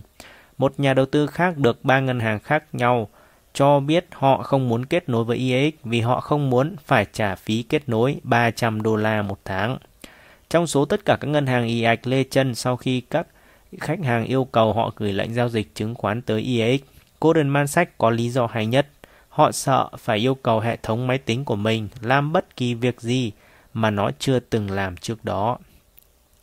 Tháng 8 năm 2013, hệ thống giao dịch tự động của Goldman tạo ra một lô những giao dịch điên rồ và đáng xấu hổ, khiến họ mất hàng trăm triệu đô la cho đến khi ngạc nhiên là các sàn giao dịch chứng khoán đại chúng đồng ý hủy các giao dịch này. Goldman muốn tránh đưa lệnh mới cho các máy giao dịch của mình đến khi hãng tìm ra lý do mình phải ngừng làm theo kiểu cũ. Có điều gì đó trong cách mà Goldman đối xử với Brother khi anh tới văn phòng của họ. Họ lắng nghe những gì anh nói, đẩy anh lên dần trong chuỗi lệnh thay vì ra khỏi cửa, khiến anh tin vào lý do của họ. Anh cảm thấy họ nghiêm túc cân nhắc những điều anh nói, chẳng hạn sau cuộc gặp đầu tiên với bộ phận chứng khoán của họ. Các chuyên gia phân tích của Goldman thông báo tới các khách hàng rằng họ cần thận trọng hơn khi đầu tư vào Nasdaq. Các ngân hàng khác, trừ Morgan Stanley và JP Morgan chủ yếu là tránh đối đầu trực tiếp, nhưng cũng có khi họ sấn sổ tấn công. Nhân viên của Credit Suisse loan tin đồn rằng EAX thật ra không hoạt động độc lập mà thuộc quyền sở hữu của Ngân hàng Hoàng gia Canada và vì vậy San chỉ là công cụ của một ngân hàng lớn. Một đêm tại một quán bar ở Manhattan, một nhân viên của IEX tình cờ gặp một giám đốc cấp cao của Credit Suisse. Sau khi các anh thất bại, hãy đến chỗ tôi, tôi sẽ bố trí cho anh một chỗ làm, ông ta nói. Đợi đã, không, mọi người ghét cả lũ các anh, vì vậy tôi sẽ không đời nào. Giữa ngày giao dịch đầu tiên, một nhân viên của IEX nhận được cuộc gọi từ một nhà điều hành cấp cao của ngân hàng Mỹ. Ông này nói rằng một đồng nghiệp của anh có mối liên hệ với giới xã hội đen Ireland và anh sẽ không muốn làm những tay đó điên lên đâu. Nhân viên đó tới chỗ Brother và anh đáp thằng cha đó vớ vẩn đấy. Nhân viên đó không chắc lắm và sau cuộc gọi là một tin nhắn. Nhân viên ex tớ, có lên no không? Nhân viên ngân hàng Mỹ, có. Nhân viên ex cậu nghiêm túc đấy chứ? Nhân viên nghìn ngân hàng Mỹ, đùa đấy. Nhân viên EAX, không thấy có tay Ireland nào đi theo tớ cả. Nhân viên ngân hàng Mỹ, ờ, nhưng lần sau trước khi chui vào xe, cứ nhớ cẩn thận cho chắc. Nhân viên EAX, may là tớ không có xe. Nhân viên ngân hàng Mỹ, à, thì có thể xe của bố cậu. Brother cũng nghe được những điều mà các ngân hàng lớn phố quân nói với các nhà đầu tư của mình để thuyết phục họ không gửi lệnh tới EAX. Nó quá chậm. Suốt nhiều năm, các ngân hàng đã bán tốc độ và sự bùng nổ trong các thuật toán giao dịch của mình, cùng với ý tưởng rằng đối với một nhà đầu tư, chậm hơn đồng nghĩa là với tệ hại hơn. Họ dường như cũng tự thuyết phục mình rằng tốc độ mới của thị trường thực ra có ích cho khách hàng. Họ thậm chí còn mơ đến một cái tên nghe có vẻ chuyên môn cho sự thiếu vắng tốc độ, rủi ro về mặt thời gian. Nếu ta làm cho nó nghe có vẻ chính thức, mọi người sẽ tin rằng đó là thứ thật sự cần quan tâm đến. Brother giải thích, khoảng trễ 350 microgiây của EAX đưa ra để chặn những kẻ săn mồi trên thị trường chứng khoán bằng một phần nghìn thời gian của một cái chớp mắt. Song suốt nhiều năm các nhà đầu tư đã được dẫn dắt để đi đến chỗ tin rằng một phần một nghìn thời gian của một cái chớp mắt có thể quan trọng với họ và rằng việc cực kỳ quan trọng là phải làm sao để lệnh của họ đi nhanh và hùng hổ hết sức có thể du kích, đột kích cái kiểu nhấn mạnh như vậy đến tốc độ thật phi lý. Bất kể nhà đầu tư di chuyển nhanh đến thế nào, anh ta cũng chẳng bao giờ địch lại được với các hãng giao dịch cao tầng. Việc tăng tốc lệnh giao dịch chứng khoán chỉ giúp giảm thời gian anh ta lọt vào những cái bẫy khác nhau của các nhà HFT mà thôi. Nhưng làm sao ta chứng minh được một mili giây đó không thích đáng? Brother đặt câu hỏi. Anh chuyển vấn đề này cho các bậc thầy giải đố. Đội đã mở rộng, có thêm Lariju. Thường làm Brother nghĩ đến hình ảnh một anh chàng lúc nào cũng thủ sẵn một khối Rubik dưới bàn làm việc của mình. Khối Rubik 3 x 3 thường thấy anh ta có thể phá trong vòng chưa đầy 30 giây và vì vậy anh ta phải dùng dầu WD 40 tra thêm để có thể dễ dàng xoay nó nhanh hơn. Hộp Rubik của anh ta có những khối Rubik khó phá hơn, một khối 4 x 4, một khối 4 x 5 và một khối khổng lồ có hình dạng khác lạ, vân vân. Du lập ra hai biểu đồ và Brother phóng chúng lên màn hình cho các nhà đầu tư xem. Để thấy bất cứ thứ gì trên thị trường chứng khoán, ta phải từ bỏ lỗ lực cố xem chúng bằng mắt thường. Thay vào đó, lỗ lực hình dung ra chúng như khi chúng xuất hiện trước máy tính. Nếu máy tính có mắt, biểu đồ đầu tiên cho các nhà đầu tư thấy hoạt động giao dịch cổ phiếu năng động nhất của một công ty cụ thể, tập đoàn ngân hàng Mỹ. Trên tất cả các sàn giao dịch chứng khoán đại chúng ở Mỹ xuất hiện như thế nào trước mắt, thường trong khoảng thời gian là 10 phút. Theo từng khối, một giây tăng dần, Hoạt động có vẻ như liên miên, thậm chí điên rồ, gần như mỗi giây lại có một điều gì đó xảy ra. Một giao dịch hoặc phổ biến hơn, một lệnh mua hoặc một lệnh bán mới. Biểu đồ thứ hai minh họa cũng chính hoạt động này trên mọi sàn giao dịch chứng khoán đại chúng ở Mỹ như khi nó xuất hiện trước máy tính. Trong thời gian một giây, theo từng khối mili giây tăng dần, toàn bộ hoạt động thị trường trong một giây đó tập trung vào đúng 1,78 mili giây. Đến độ trên biểu đồ nó giống như một tòa tháp nổi lên sừng sững giữa sa mạc hoang vắng. Trong 98,22% mili giây còn lại, chẳng có gì xảy ra trên thị trường chứng khoán Mỹ. Đối với máy tính, thị trường của cổ phiếu được giao dịch năng động nhất là một chốn gần như im lìm, chẳng có hoạt động nào diễn ra. Nhưng mắt của ta lại cho rằng thị trường đang chuyển động. Nhanh, Brother nói. Chúng tôi không chuyển động nhanh như thế. Khả năng một nhà đầu tư bỏ lỡ thứ gì đó quan trọng trong một phần ba giây gần như bằng không, thậm chí với cả cổ phiếu giao dịch năng động nhất thế giới. Họ biết lo về từng mili giây là chuyện vớ vẩn, Brother nói. Bởi nếu mini dây thích đáng đến vậy thì tất cả các nhà đầu tư sẽ ở New Jersey hết. Vậy, cột nhọn kia là cái gì? Một nhà đầu tư hỏi chỉ vào cột thẳng đứng. Đó là khi lệnh của ông tiếp đất, Brother nói. Một số nhà đầu tư cựa mình trên ghế, giờ đây họ ngày càng thấy rõ nếu thị trường chứng khoán là một bữa tiệc thì họ chính là chiếc bát pha rượu bần. Họ khó có thể bỏ lỡ bất kỳ hành động nào vì trễ mất 1 phần 3 giây. Họ là lý do cho toàn bộ hành động đó. Mỗi khi một giao dịch xảy ra trên sàn, nó tạo ra một tín hiệu, Brother nói, trong 55 giây cho đến lúc đó là sự yên ắng hoàn toàn. Rồi một sự kiện xảy ra, rồi có phản ứng ồ ạt này, rồi một phản ứng. Với phản ứng đó, các thuật toán HFT ở phía bên kia dự đoán ta sẽ làm gì tiếp theo dựa trên những gì ta vẫn làm. Hoạt động này đạt đỉnh khoảng 350 giây sau khi lệnh của các nhà đầu tư kích hoạt cơn nạp nhiên liệu điên cuồng, tức thời gian mà nhà giao dịch HFT phải bỏ ra để gửi lệnh từ sàn giao dịch chứng khoán mà nhà đầu tư hạ cánh tới tất cả các sàn khác. Mắt ta sẽ không bao giờ biết được chuyện gì đang thật sự xảy ra. Brother nói, ngay cả nếu ta có là kẻ nửa người nửa máy đi chăng nữa, ta cũng không thấy nó. Nhưng nếu không có giá trị để phản ứng, tại sao có người nào đó lại phản ứng? Sự xuất hiện của con mồi khiến kẻ săn mồi thức tỉnh, kẻ này triển khai các chiến lược của mình, buôn tranh giá ăn hoa hồng, buôn tranh giá thời gian chờ và buôn tranh giá trên thị trường chậm. Brother không cần nhắc đi nhắc lại những điều này, anh đã dẫn từng nhà đầu tư đi qua những khám phá ban đầu của mình. Điều anh muốn họ tập trung vào là những phát hiện mới của anh. Vào ngày IEX mở cửa, ngày mà sàn chỉ giao dịch chừng nửa triệu cổ phiếu, luồng lệnh qua các máy tính của sàn nhanh đến độ mắt thường không thể hiểu được. Cả tuần đầu tiên Brother dính chặt vào máy tính, cố gắng xem mình có thể thấy bất cứ sự kiện nào không, thậm chí trong tuần đầu tiên đó anh cũng cố gắng hiểu các dòng đang sổ xuống màn hình máy tính của mình với tốc độ 50 dòng trên một giây. Cảm giác giống như tôi đang đọc thật nhanh cuốn Chiến tranh và Hòa bình trong vòng chưa đầy một phút. Tất cả những gì anh có thể nhìn thấy là có nhiều lệnh đến không ngờ được các ngân hàng trên phố Quân gửi đến IEX theo lô nhỏ 100 cổ phiếu. Các hãng HFT dùng lô 100 cổ phiếu làm mồi câu trên các sàn để chớp lấy thông tin về thị trường, trong khi vẫn đảm bảo mình phải chịu rủi ro thấp nhất có thể. Nhưng đây không phải là lệnh từ các hãng HFT, chúng là lệnh từ các ngân hàng lớn. Cuối ngày, anh yêu cầu thông tin về số lượng lệnh của một ngân hàng. 87% số lệnh đó được chia thành những lô nhỏ 100 cổ phiếu. Tại sao lại như vậy? Một tuần sau khi Brother nghỉ việc ở Ngân hàng Hoàng gia Canada, bác sĩ để ý thấy huyết áp của anh giảm về mức gần như bình thường và số thuốc anh phải uống giảm một nửa. Bây giờ, khi đối mặt với tình huống mà mình không hiểu nổi, Brother lại bị đau đầu và huyết áp của anh lại tăng. Tôi căng ra khi nhìn thấy các xu hướng anh nói, các xu hướng đang được xuất ra trước mắt tôi, nhưng mắt tôi không bắt được chúng.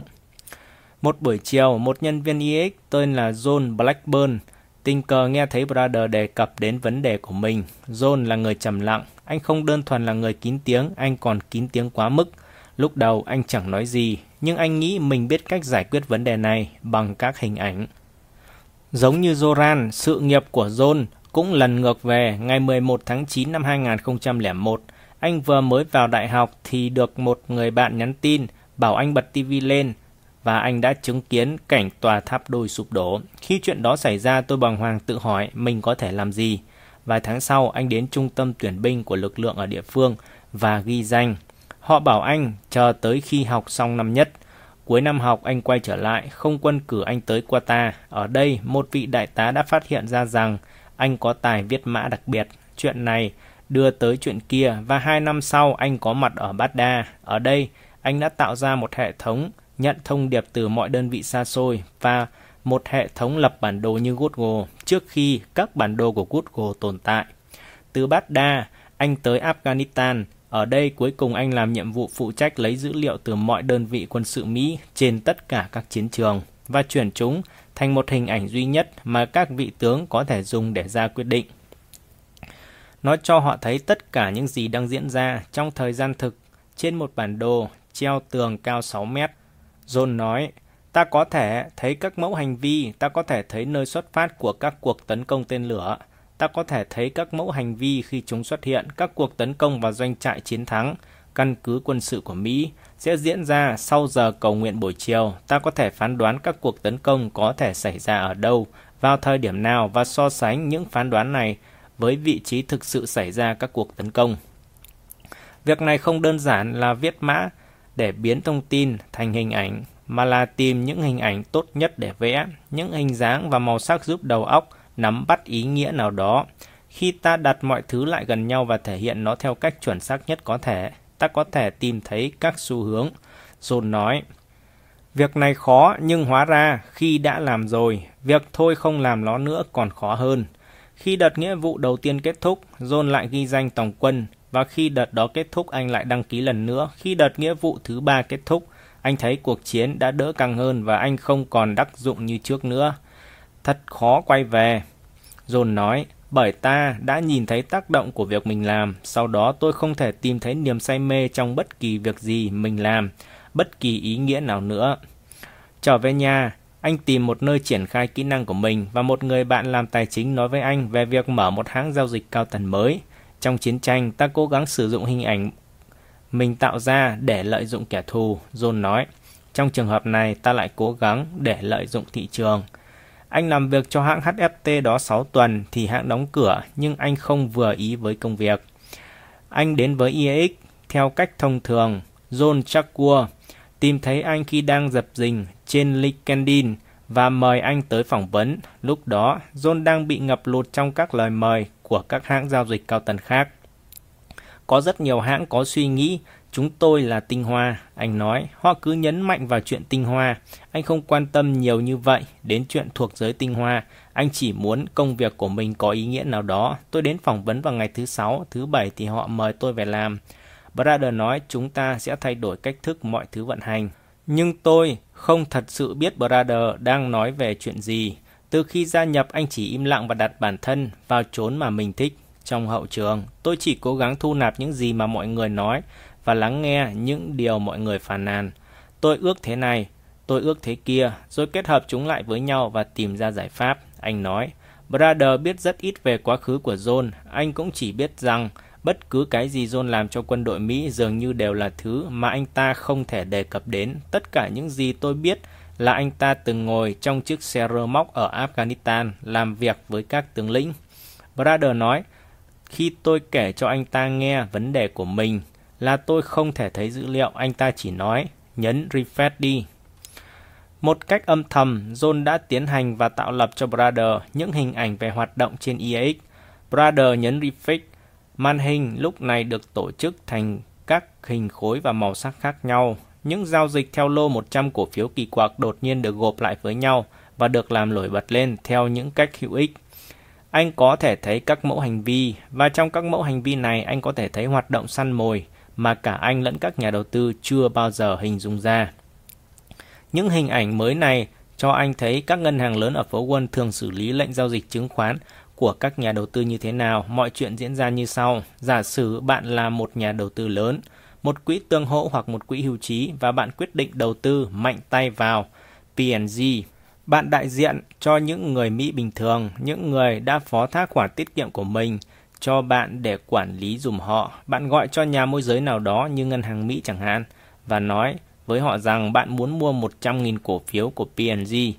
Cổ phiếu của P&G hiện đang được giao dịch ở mức giả sử 82,95 đô la đến 82,97 đô la với 1.000 cổ phiếu niêm yết ở mỗi phía. Bạn nói với ngân hàng lớn ở phố Quân kia là bạn sẵn sàng trả tới, chẳng hạn 82,97 đô la cho một cổ phiếu. Từ đó trở đi, về cơ bản, bạn không biết lệnh của bạn và thông tin mà nó nắm giữ đã được xử lý như thế nào. Giờ thì Brother thấy việc đầu tiên nhà môi giới làm là gửi lên EX một lệnh mua 100 cổ phiếu để xem trên EX có người bán hay không. Việc này hoàn toàn có thể hiểu được. Ta sẽ không muốn tiết lộ mình có một khách hàng lớn cho đến khi ta tìm thấy người bán. Điều khó hiểu hơn là việc mà phần lớn các nhà môi giới làm sau khi họ tìm thấy người bán, họ né anh ta. Chẳng hạn giả sử EX thực sự có người bán đang đợi khách mua trên đó, một người bán 100.000 cổ phiếu với giá 82,96 đô la. Thay vì bước vào và mua một lô PNG lớn hơn hẳn, ngân hàng lớn kia lại chỉ gửi lên EX những lệnh 100 cổ phiếu nhỏ giọt hoặc biến mất dạng. Nếu ngân hàng gửi lên iex một lệnh 100.000 cổ phiếu của PNG với giá 82,97 đô la, nhà đầu tư sẽ mua được toàn bộ số cổ phiếu mà mình mong muốn mà không đẩy giá tăng lên. Thay vào đó, ngân hàng lại gửi nhỏ nhọt và bằng kiểu khăng khăng tiết lộ lệnh ồn ào như thế, ngân hàng đã làm tăng giá cổ phiếu của PNG với phần thiệt thuộc về nhà đầu tư mà về lý ngân hàng là người đại diện cho lợi ích của họ. Ngoài vết thương đó, ngân hàng còn kết thúc bằng việc chỉ mua một phần nhỏ cổ phiếu mà khách hàng mong muốn. Nó hé lộ một địa hạt hoạt động hoàn toàn mới mà cá nhân tôi thấy cực kỳ điên rồ. Brother nói với các thính giả đang lắng nghe mình, cứ như thể các ngân hàng lớn trên phố quân đang trông chờ xem liệu EX có người bán lớn nào không để tránh giao dịch với anh ta. Tôi đã nghĩ tại sao lại có người làm việc này. Tất cả những gì người đó làm là tăng thêm nguy cơ một hãng HFT chớp được tín hiệu của mình. Không phải tất cả đều hành xử như vậy. Có hai ngân hàng lớn sau khi gửi những lệnh 100 cổ phiếu, đã mua gọn cả lô, theo lệnh mua và thực hiện giao dịch mà khách hàng đề nghị họ. Ngân hàng Hoàng gia Canada là ngân hàng hành xử tử tế hơn hẳn các ngân hàng khác nhưng nhìn chung những ngân hàng lớn trên phố Wall có kết nối với EX. Trong tuần giao dịch đầu tiên không có ngân hàng Mỹ và Goldman Sachs trong nhóm này, đều kết nối không đều. Cứ như thế họ muốn tỏ ra mình đang tương tác với toàn bộ thị trường chứng khoán, trong khi kỳ thực họ đang cố ngăn bất kỳ giao dịch nào diễn ra bên ngoài các mạng lưới giao dịch chứng khoán khối lượng lớn trong bóng tối của riêng mình. Giờ thì Brother có thể giải thích cho các nhà đầu tư những người hẳn nhiên là nạn nhân phải trả giá cho hành vi này.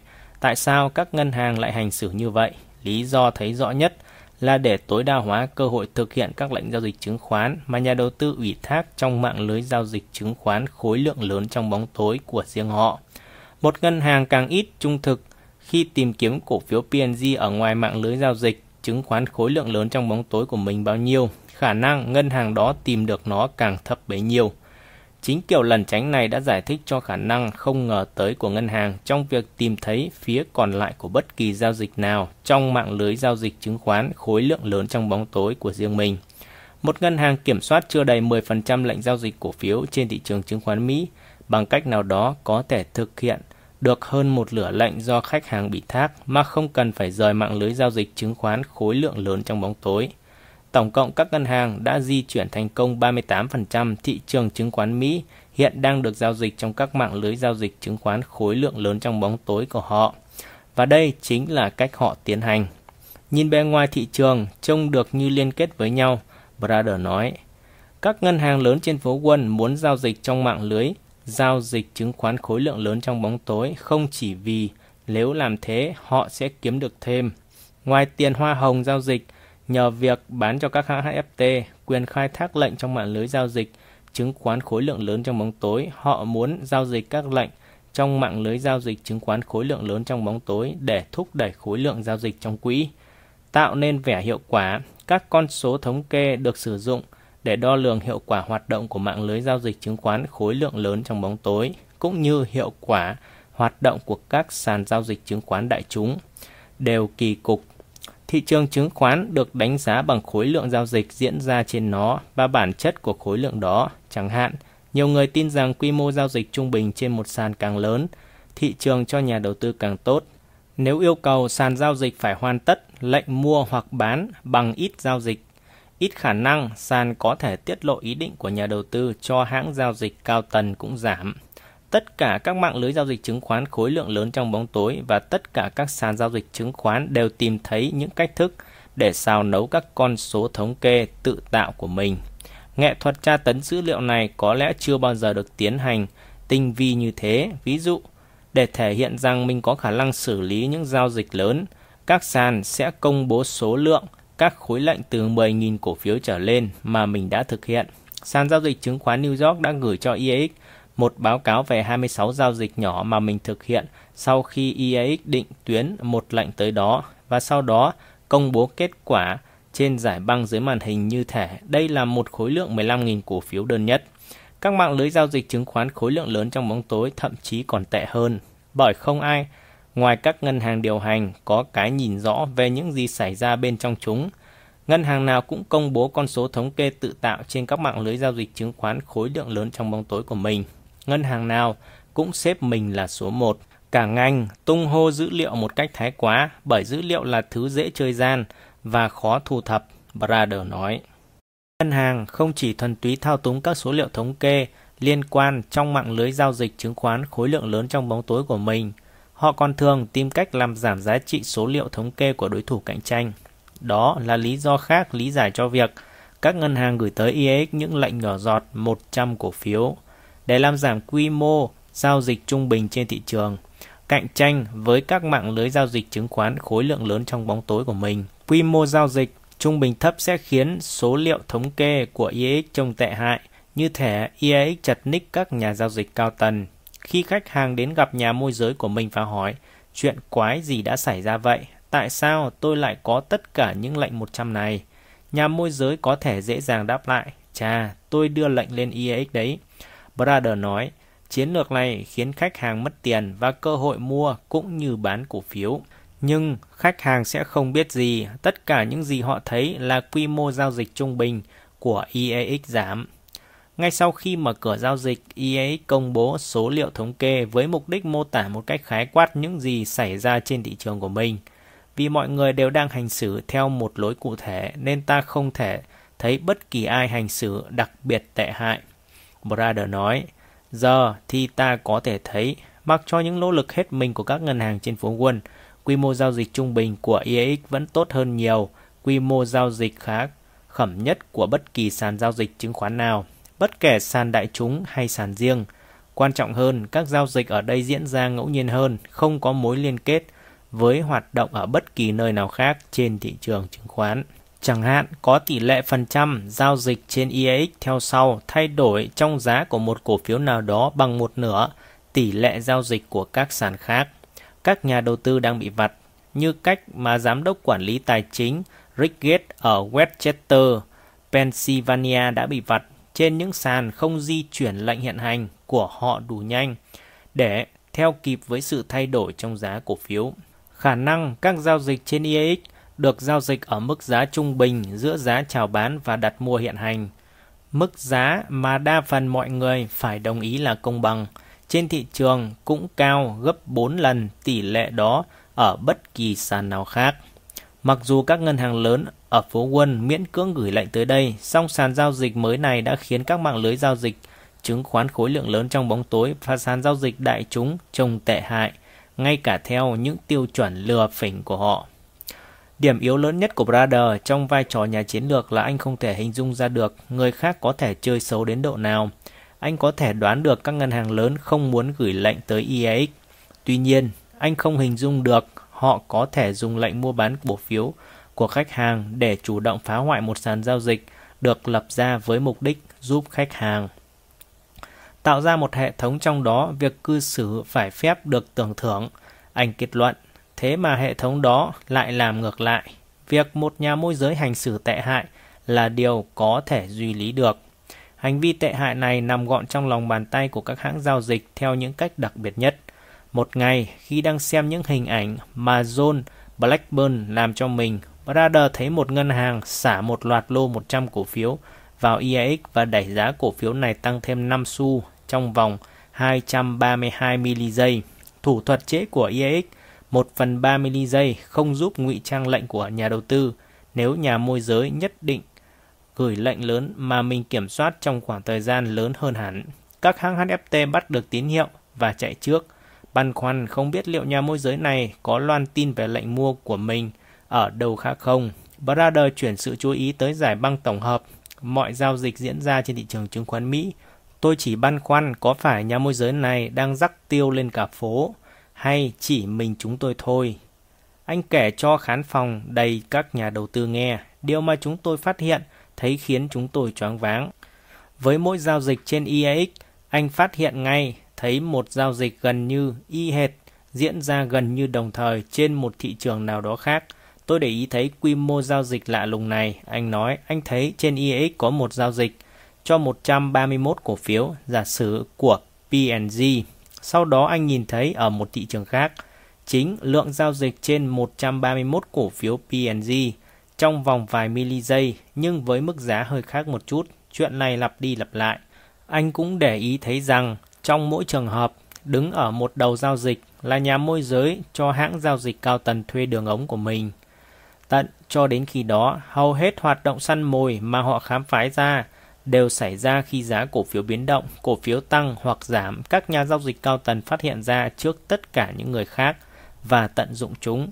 Khoảng chừng 2 phần 3 giao dịch trên thị trường diễn ra mà không làm thay đổi giá cổ phiếu. Giao dịch xảy ra ở mức giá chào bán của người bán hoặc mức giá đặt mua của người mua hoặc ở đâu đó ở giữa. Sau giao dịch mức giá chào bán và đặt mua vẫn y nguyên như trước đó. Những gì mà bây giờ Brother thấy là cách thức các hãng HFT với sự giúp sức của các ngân hàng có thể trục lợi từ các nhà đầu tư ngay cả khi giá cổ phiếu ổn định.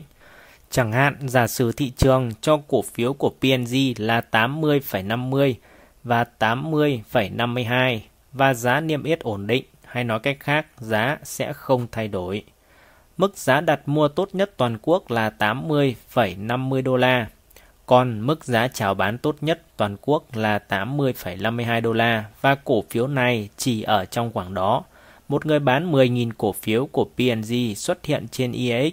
EAX cố định giá các lệnh ở điểm giữa, mức giá công bằng và vì vậy 10.000 cổ phiếu này hiện được bán với giá 80,51 đô la.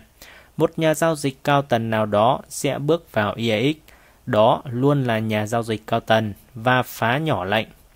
Chỗ này 131 cổ phiếu, chỗ kia 189 cổ phiếu, nhưng ở đâu đó khác trên thị trường, cũng chính nhà giao dịch HFT này đang bán cổ phiếu đó 131 chỗ này, 189 chỗ kia với giá 80,52 đô la.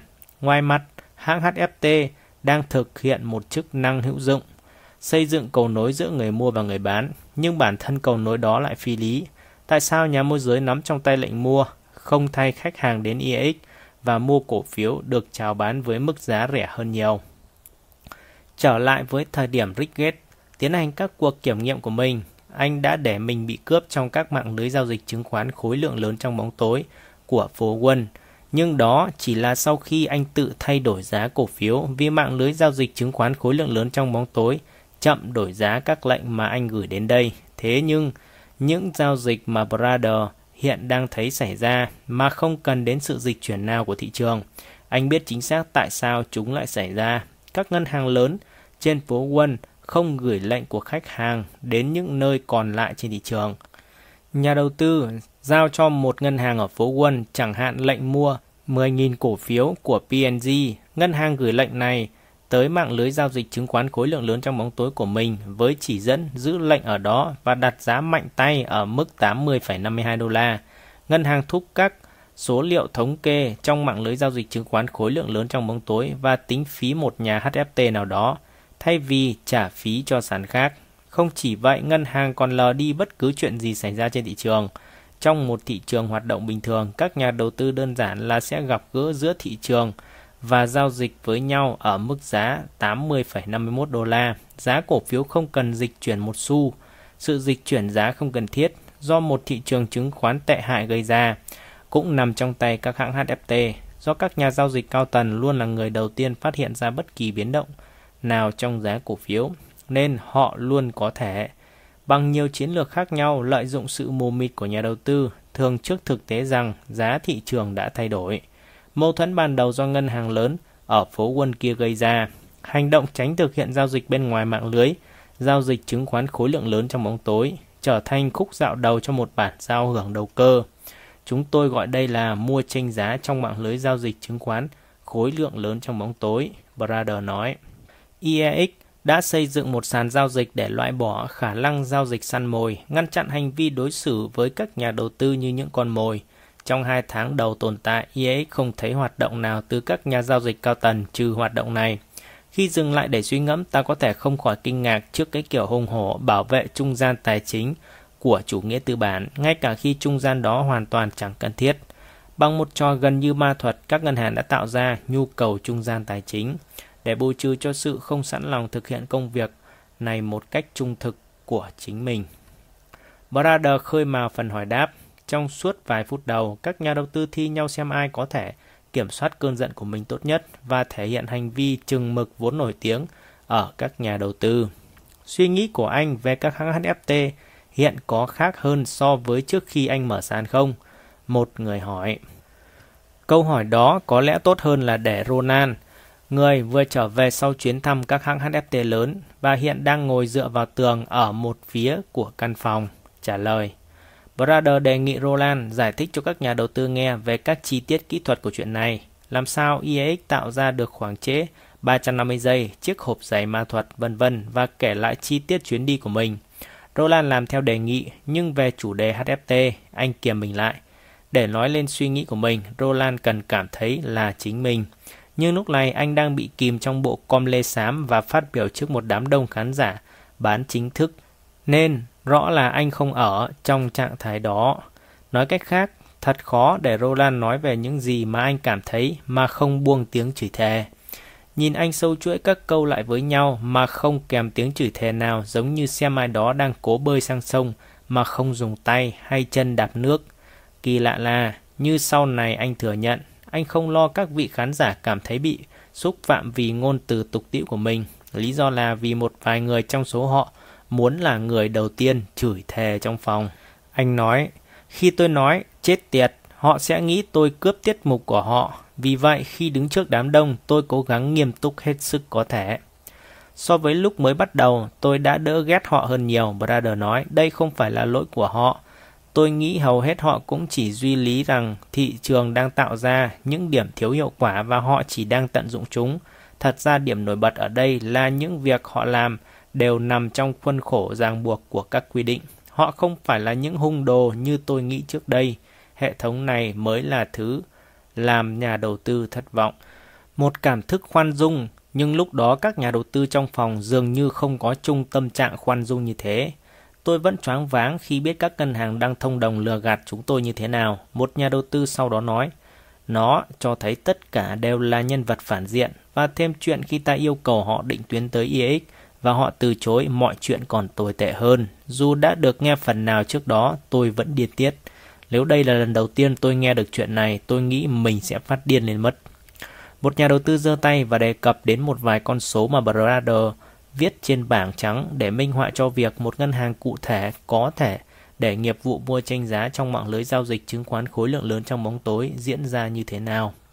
Đó là ai? Ông hỏi, giọng có vẻ đã mất bình tĩnh. Một cái nhìn lo lắng thoáng trên mặt Brother.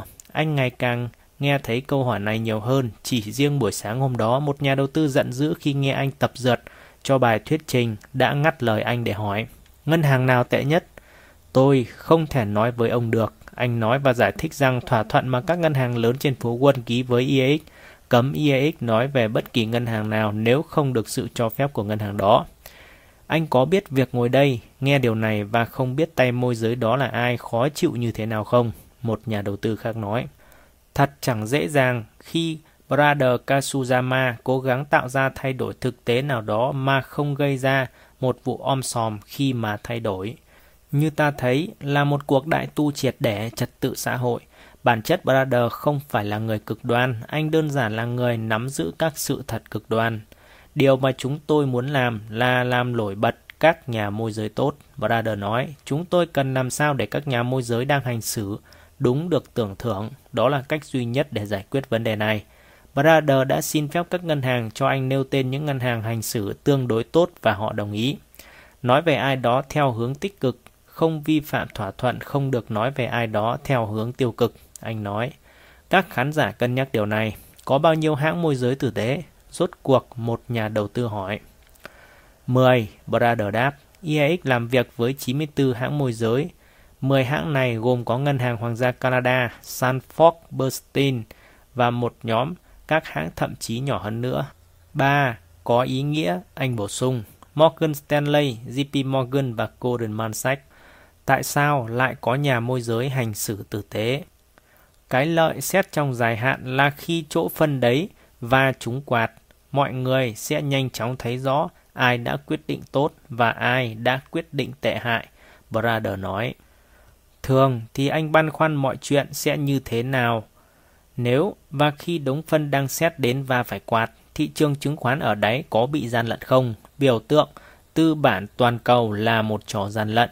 Các chính trị gia liều lĩnh, các luật sư bên nguyên và các luật sư bang sẽ phản ứng như thế nào với tin này? Nghĩ đến chuyện đó, quả thật là anh chẳng vui vẻ gì. Thật ra anh chỉ muốn khắc phục vấn đề ở một mức độ nào đó anh vẫn không hiểu tại sao. Các ngân hàng tại phố Quân cần phải làm cho nhiệm vụ đó của anh trở nên khó khăn như vậy. Anh có lo ngại rằng việc công khai sẽ tạo ra sự thù địch lớn hơn nữa không? Một người khác hỏi, ông ta muốn biết liệu việc nói cho thế giới biết ai là nhà môi giới tử tế có khiến những kẻ chơi xấu trở lên tồi tệ hơn không? Các nhà môi giới xấu chơi không thể cố gắng để trở nên tệ hại hơn nữa, Brother nói. Một số đã đang cố ngoài khả năng của mình để bỏ không làm những việc mà khách hàng mong muốn họ làm. Một nhà đầu tư muốn trở lại với những con số nguệch ngoạc minh họa, cách thức mà một ngân hàng cho phép nghiệp vụ buôn tranh giá trong mạng lưới giao dịch chứng khoán khối lượng lớn trong bóng tối diễn ra. Vậy, những tay đó nói gì khi anh cho họ xem thứ này? Một vài người nói, anh hoàn toàn đúng, Brother nói. Chuyện chả ra gì này có xảy ra. Một người thậm chí còn nói, chúng tôi từng ngồi túm tụm lại cả buổi nói về cách chơi mạng lưới giao dịch chứng khoán khối lượng lớn trong bóng tối của kẻ khác. Một số thì nói, tôi chả hiểu các anh đang nói gì. Chúng tôi có một đống dữ liệu thử và sai và một nghi thức rắc rối khác để xác định hướng, định tuyến lệnh của mình. Đó là thuật ngữ kỹ thuật à. Đống dữ liệu thử và sai và một nghi thức rắc rối khác ấy, một nhà đầu tư hỏi, một vài người bật cười. Công nghệ đã va vào phố quân theo một kiểu rất riêng. Nó từng được sử dụng như đáng lẽ lên được sử dụng để gia tăng hiệu quả hoạt động, nhưng nó cũng từng được sử dụng để đưa vào một kiểu thiếu hiệu quả thị trường đặc thù. Kiểu thiếu hiệu quả mới này không giống những kiểu thiếu hiệu quả mà thị trường tài chính có thể dễ dàng điều chỉnh. Chẳng hạn, sau khi một khách hàng lớn bước vào thị trường và đẩy giá cổ phiếu Brent crude oil lên, diễn tiến lành mạnh và tốt đẹp là các nhà đầu cơ nhảy vào và đẩy cả giá dầu thô của North Texas lên.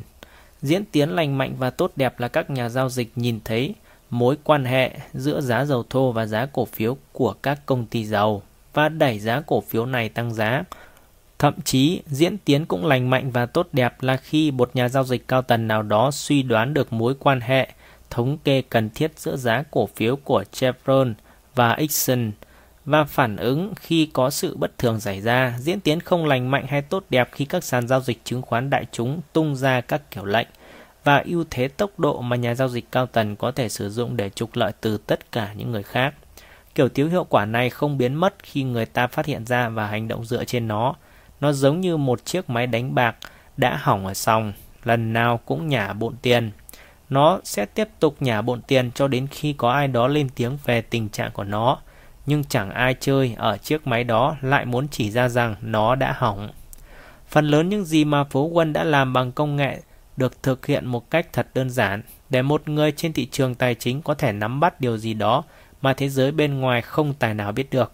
Chính cái hệ thống từng cung cấp cho chúng ta, những nghĩa vụ vu vơ thế chấp giới chuẩn mà không nhà đầu tư nào có thể hiểu nổi. Giờ lại đưa ra cho chúng ta những giao dịch xảy ra ở mức giá phần xu nào đó với một tốc độ cực kỳ nguy hiểm bằng những kiểu lệnh mà không nhà đầu tư nào có thể thật sự hiểu.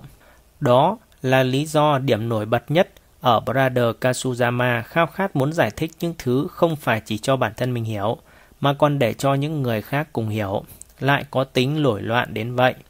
Anh đã tấn công hệ thống tài chính mới được tự động hóa vào đúng điểm trí tử của nó, nguồn tiền mà nó kiếm được từ sự khó hiểu của mình. Một nhà đầu tư giữ im lặng mãi đến tận lúc đó, giơ tay phát biểu. Có vẻ như sẽ có rủi ro đi đầu cho ai cư xử phải đạo. Ông ta nói, ông ta đúng, ngay cả những ngân hàng đang cư xử tương đối phải đạo không phải lúc nào cũng cư xử phải đạo như thế. Một ngân hàng lớn trên phố Quân cho IAX thử tiến hành lệnh của khách hàng của mình sẽ bị sụt giảm khối lượng giao dịch trong mạng lưới giao dịch chứng khoán khối lượng lớn trong bóng tối và lợi nhuận. Những ngân hàng tệ hại sẽ bất ngờ tấn công ngân hàng tử tế và lập luận rằng vì mạng lưới giao dịch chứng khoán khối lượng lớn trong bóng tối của ngân hàng này tệ nhất, nên khách hàng không lên giao lệnh của mình cho ngân hàng đó trước. Điều đó, theo những gì Brother nói với các nhà đầu tư, có lẽ là lo ngại lớn nhất của anh. Liệu có bất kỳ ngân hàng lớn nào trên phố Quân có khả năng chứng kiến vài năm tụt dốc và có đủ dũng khí để sẵn sàng đi đầu?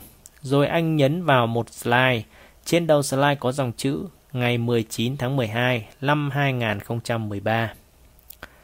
Có lẽ ta chẳng bao giờ có thể quả quyết đích xác chuyện gì đang xảy ra trong một ngân hàng thuộc top lớn nhất phố quân, nhưng coi một ngân hàng là một thực thể thống nhất đúng là sai lầm. Họ phân mảnh và có tinh thần chơi trò chính trị cực cao. Phần lớn chỉ nghĩ đến khoản thưởng cuối năm của mình, nhưng điều đó không có nghĩa là không có người nghĩ khác. Và chắc chắn nó không có nghĩa là tất cả mọi người trong ngân hàng đều có chung một động cơ. Một đô la rơi vào túi người này ở một vài nơi sẽ là một đô la ra khỏi túi người khác, chẳng hạn nhóm độc quyền giao dịch, phản khách hàng trong mạng lưới giao dịch chứng khoán khối lượng lớn trong bóng tối của các hãng tự nhiên sẽ có mối quan tâm đến khách hàng khác với những người có nhiệm vụ là bán dịch vụ cho chính các khách hàng đó. Nếu chẳng phải vì thế mà việc vặt một người ta thật sự cần gặp trực tiếp. Mặt đối mặt lại khó hơn đó sao?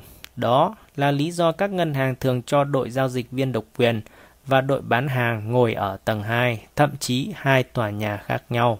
Việc đó không đơn giản là làm vui lòng nhà làm luật, tất cả những ai có liên can sẽ thích hơn khi không có cuộc trò chuyện nào giữa hai nhóm. Anh chàng chăm sóc khách hàng sẽ làm tốt công việc của mình và có khả năng phủ nhận nếu anh ta không biết những gì mà phía giao dịch độc quyền định làm.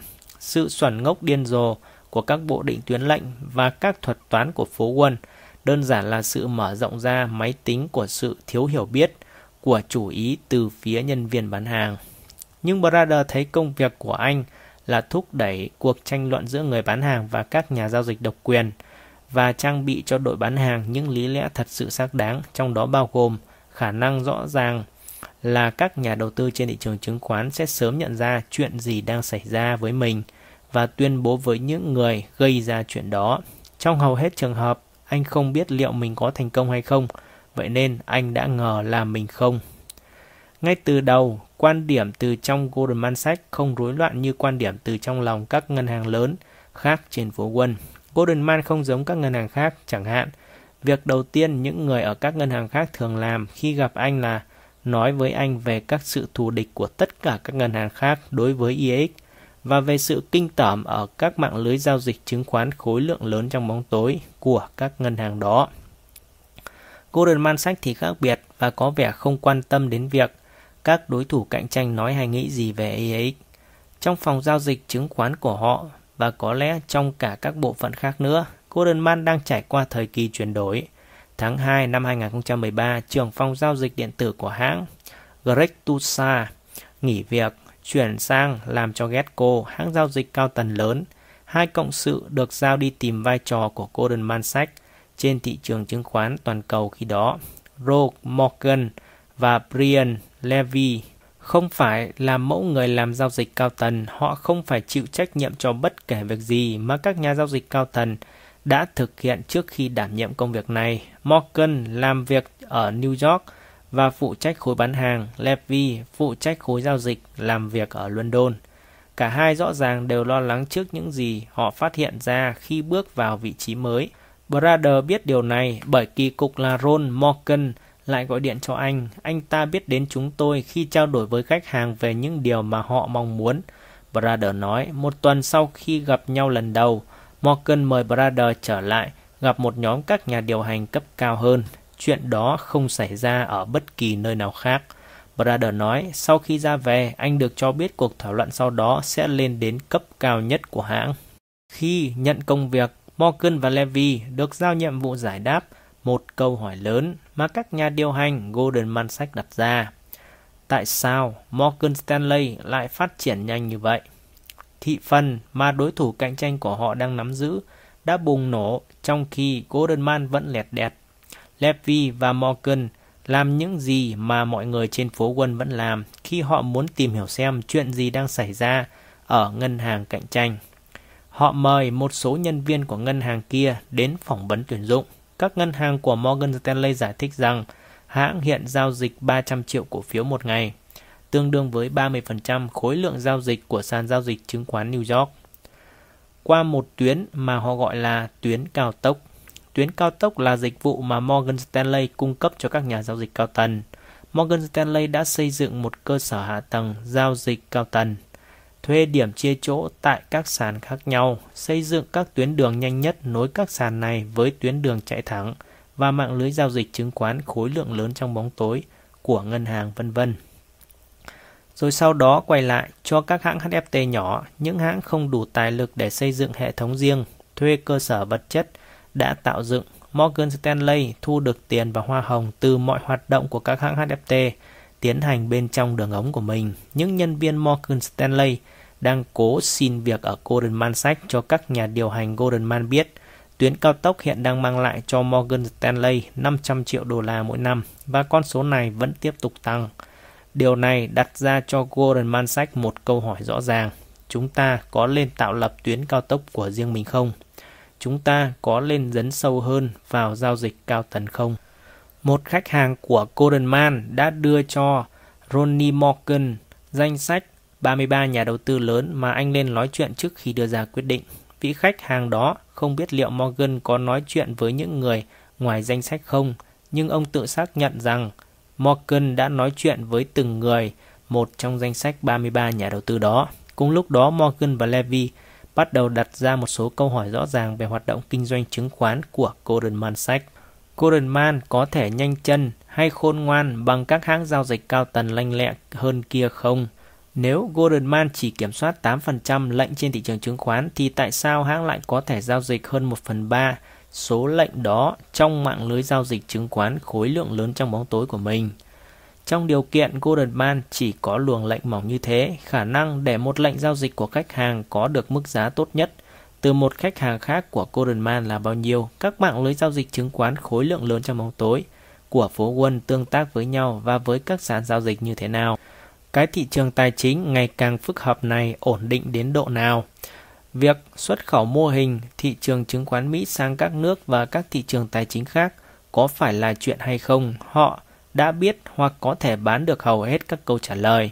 Đối với những câu hỏi vẫn còn để ngỏ các nhà đầu tư chỉ hai người tới một anh chàng hiểu biết và thẳng thắn đến kỳ lạ mà họ biết và tin tưởng. Người đang khởi tạo một sàn giao dịch chứng khoán mới, Brother Kasuyama. Điều làm Brother ngạc nhiên trong chuyến tới Golden Man Sách không chỉ là việc Levy và Morgan sẵn sàng dành thời gian nói chuyện với anh, mà là họ đưa những ý tưởng trong các trao đổi giữa hai bên lên cấp cao hơn. Levin dường như đặc biệt quan tâm đến sự bất ổn định của thị trường chứng khoán. Trừ phi có một số thay đổi còn không sẽ có một cú sụp hàng loạt, anh nói. Một cú sụp chớp nhoán với quy mô lớn gấp 10 lần trong các cuộc trao đổi và trong các bài thuyết trình, anh nhấn mạnh điểm này đối với các nhà điều hành cấp cao của Goldman và cũng đặt ra câu hỏi các ngài có thật sự cần yếu tố khác biệt duy nhất của mình trên thị trường phải là tốc độ hay không. Bởi hiện tại, có vẻ là vậy, các nhà điều hành Goldman Sachs dễ dàng thấy được nguồn cơn của vấn đề hay thấy được tại sao không ai trong hệ thống này quan tâm tới việc chỉ ra nó. Việc đó chẳng mang lại lợi lộc gì. Đó là lý do không ai bước ra Levy nói. Mọi người đều có rủi ro trong nghề nghiệp và chẳng ai nghĩ xa hơn về tương lai. Họ chỉ nhìn vào khoản lương tháng tới.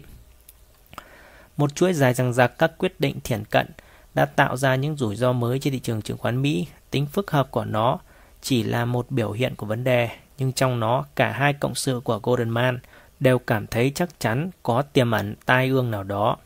Các sự cố công nghệ kỳ cục không phải là bất thường mà là các triệu chứng và những lời chỉ trích khi một tai ương xảy ra trên thị trường chứng khoán theo cả Ron Morgan và Brian Levy sẽ nhắm vào các ngân hàng lớn trên phố Wall, nói chung là Goldman Sachs nói riêng. Goldman kiếm được 7 tỷ đô một năm từ dịch vụ chứng khoán, hoạt động kinh doanh đó sẽ rơi vào rủi ro nếu có một cuộc khủng hoảng xảy ra. Không chỉ dừng lại ở đó, ở tuổi 48 và 43, Morgan và Levy, theo chuẩn mực của phố Quân, đã là những ông già. Morgan bắt đầu làm việc cho Goldman từ năm 2004, còn Levy là năm 2006. Cả hai đều giải bày với bạn bè rằng EAX đã cho họ một lựa chọn vào thời khắc có lẽ là khoảnh khắc quyết định trong lịch sử tài chính. Một nhà đầu tư biết Ron Morgan cho biết, Ronnie đã tự hỏi với kinh nghiệm 25 năm trong ngành này phải bao lâu mình mới có cơ hội tạo ra sự khác biệt. Brian Levy thì nói, tôi nghĩ đây là một quyết định kinh doanh. Tôi cũng nghĩ đây là một quyết định đạo đức.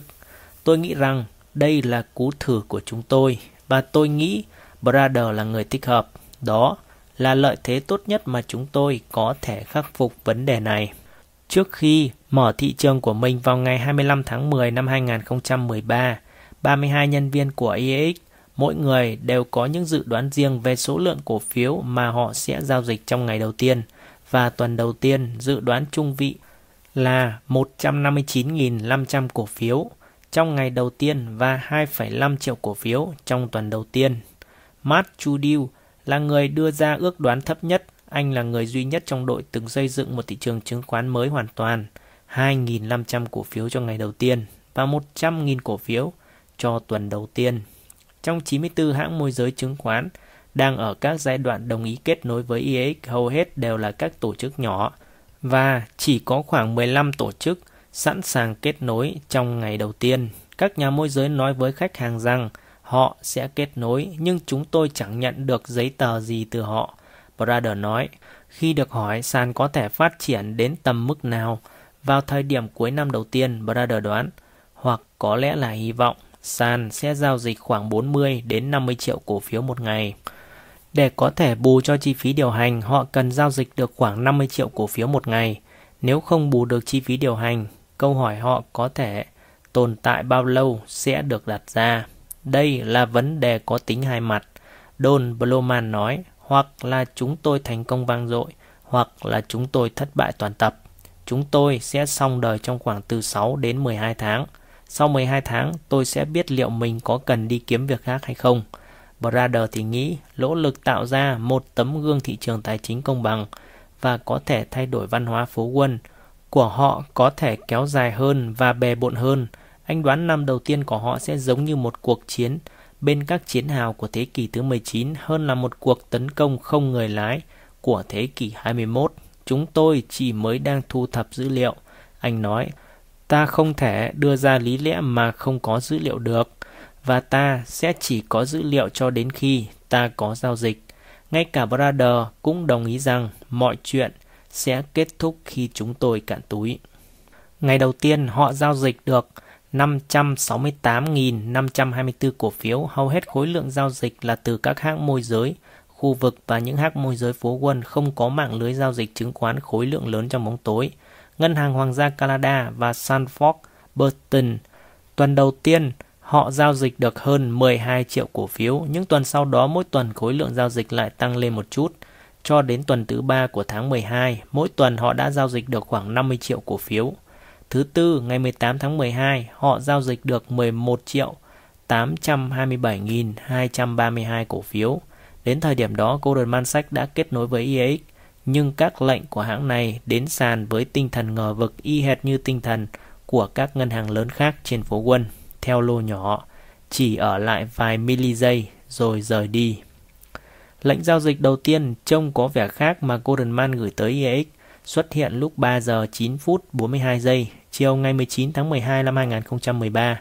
Lệnh đó dừng lại 662 mili giây, 361 micro và 406 nano giây. bất cứ ai có mặt trong văn phòng, một phòng của IEX khi lệnh này xuất hiện đều biết có điều gì đó lạ lùng đang xảy ra. Các màn hình máy tính nhảy giật khi thông tin đổ vào thị trường theo kiểu chưa từng có. Các nhân viên, từng người một, đứng bật dậy khỏi ghế. Trong vài phút tạo thành đợt trỗi dậy. Tất cả, trừ Zoran Peko, đều đứng hẳn lên rồi họ bắt đầu hét vang. Chúng ta đạt mốc 15 triệu rồi. Ai đó hét lên sau 10 phút kể từ lúc giao dịch, bước vào đợt dâng trào. Trong 331 phút trước đó, họ giao dịch được khoảng 5 triệu cổ phiếu. 20 triệu. Ôi mẹ ơi, Golden Sachs. 30 triệu. Sự phấn khích này không được tập giật trước. Nó gần như là phi tự nhiên, cứ như thể có một giếng dầu phun thủng nền nhà giữa lúc một câu lạc bộ cờ vua đang tụ tập đánh cờ. Chúng ta vừa vượt qua Amex, John Chakua hô lên. Anh nhắc tới sàn giao dịch chứng khoán Mỹ, thị phần của chúng ta đã vượt Amex. Và chúng ta chấp họ chạy trước 120 năm, Roland nói. Nhắc chút đến lịch sử, ai đó đã tặng cho Roland một chai sâm panh giá 300 đô la. Anh nói với Chakua rằng nó chỉ có giá 40 đồng vì Chakua không muốn người EX lại nhận quà có trị giá 40 đô la từ bất kỳ ai ngoài sàn. Giờ thì Roland đang mò món hàng lậu đó dưới bàn và tìm thấy vài cái cốc giấy. Một người khác vừa gác điện thoại và nói JP Morgan họ hỏi chuyện gì đang xảy ra thế. Họ bảo có thể họ phải làm gì đó. Don bỏ điện thoại xuống là Golden Man. Họ nói thế vẫn chưa lớn lắm, họ sẽ chơi lớn vào ngày mai, 40 triệu. Ở ban mình, Zoran vẫn ngồi điềm tĩnh theo dõi các xu hướng lưu chuyển. Đừng nói với ai nhé, nhưng chúng tôi vẫn đang buồn chán đấy. Anh nói, thế này chưa là gì cả. 55 phút sau, khi Golden Man Sachs thử cố thực hiện đầu tiên với lệnh mua bán của khách hàng, thị trường chứng khoán Mỹ đóng cửa, Brother bước ra khỏi sàn và đi vào căn phòng nhỏ. Có kính bao quanh, anh suy ngẫm về những gì vừa xảy ra. Chúng tôi cần một người đồng tình, và nói anh đúng, anh nói. Điều đó có nghĩa là Golden Man Sachs đã đồng ý với chúng tôi. Rồi anh ngẫm kỹ hơn, Golden Man Sachs không phải là thực thể đơn nhất. Đó là một nhóm người không phải lúc nào cũng đồng ý với nhau. Hai trong số đó được trao cho thẩm quyền mới và họ đã dùng nó để thực hiện một phương pháp khác, dài hạn hơn bất kỳ thứ gì mà một ai hình dung Goldman Sachs có khả năng làm được. Hai người đó đã tạo nên tất cả sự khác biệt này. Tôi may mắn vì Brian là Brian và Ronnie là Ronnie. Brother nói, chuyện này là nhờ họ. Giờ thì những kẻ khác không thể lờ chuyện này đi, không thể gạt nó ra lề. Rồi anh chớp mắt, quái thật, giờ tôi có thể khóc ấy chứ. Anh nói, anh đã được hé cho nhìn thoáng về tương lai và anh cảm thấy tin chắc vào tương lai đó Goldman Sachs đang nhất quyết cho rằng thị trường chứng khoán Mỹ cần thay đổi và IEX là nơi để thay đổi nó. Nếu Goldman Sachs sẵn lòng thừa nhận với các nhà đầu tư rằng thị trường mới này là cơ hội tốt nhất cho sự công bằng và ổn định, các ngân hàng khác sẽ chịu áp lực phải đi theo. Càng có nhiều lệnh đổ về IEX, trải nghiệm dành cho nhà đầu tư càng tốt và các ngân hàng khác sẽ càng khó lẩn tránh thị trường mới, công bằng này. Khoảnh khắc đó khi các lệnh của Goldman đổ vào IEX, thị trường chứng khoán giống như con sông muốn trồm lên khỏi bờ.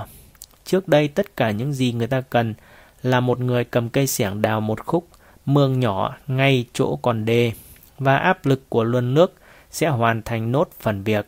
Đó là lý do vì sao những người đào sới những khúc mương nhất định dọc sông Mississippi lại bị bắn ngay tại trận khi bị phát giác. Brado Kasuzama là người cầm xẻng, đứng ở khúc quanh nguy hiểm nhất của con sông và cô man sách xuất hiện cùng với khối thuốc nổ để giúp anh. Ba tuần sau, anh đứng trước một nhóm các nhà đầu tư, những người mà nếu cùng nhau hành động có thể thúc đẩy thay đổi trên phố quân. Để cho họ thấy thay đổi là có thể, anh đã chiếu lên màn hình lớn dữ liệu từ những gì xảy ra trong 51 phút ngày 19 tháng 12. Ngoài những điều khác, dữ liệu này còn cho thấy sức mạnh của niềm tin. Ngay trước đó ngày 18 tháng 12, quả thật Goldman đã gửi tới EX nhiều lệnh hơn, nhưng khối lượng lớn hơn hẳn đã được giao dịch trong ngày 19 tháng 12. Bởi ngày đó chỉ trong 51 phút, Goldman đã tin tưởng ủy nhiệm cho họ xử lý hầu hết các lệnh của mình trong thời gian tối thiểu là 10 giây. Niềm tin đó đã được tưởng thưởng, thị trường cảm nhận được sự công bằng, 92% các lệnh này được thực hiện ở mức giá trung bình, mức giá công bằng so với 17% lệnh được giao dịch ở mức giá trung bình trong các mạng lưới giao dịch chứng khoán, khối lượng lớn trong bóng tối ở phố Wall. Con số trên các sàn giao dịch đại chúng thậm chí còn thấp hơn, quy mô giao dịch trung bình của họ lớn gấp 2 lần quy mô giao dịch trung bình của thị trường, bất chấp nỗ lực phá hoại từ các ngân hàng khác trên phố Wall. EAX đại diện cho một lựa chọn, EAX cũng cho thấy rõ người ta có thể hiểu được thị trường đã trở nên phức tạp một cách có chủ ý và thái quá này, rằng để hoạt động đúng, một thị trường tài chính tự do không nhất thiết phải gian lận với sự thiên vị thấy rõ rành cho ai.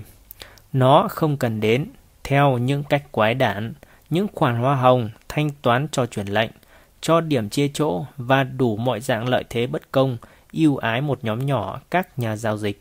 Tất cả những gì nó cần là những nhân vật đang ngồi trong căn phòng này và các nhà đầu tư giống họ nhận lấy trách nhiệm, hiểu nó và rồi giành quyền kiểm soát nó. Sức mạnh thị trường là khi các nhà đầu tư cùng nhau giao dịch, Brother nói. Khi anh kết thúc bài nói chuyện của mình, một nhà đầu tư giơ tay. Họ đã làm thế vào ngày 19 tháng 12, ông ta hỏi, rồi sau đó thì sao? Cảm ơn các bạn đã lắng nghe. Hãy đăng ký kênh để nhận được các video tiếp theo của trường cá gầy nhé. Chúc các bạn thành công.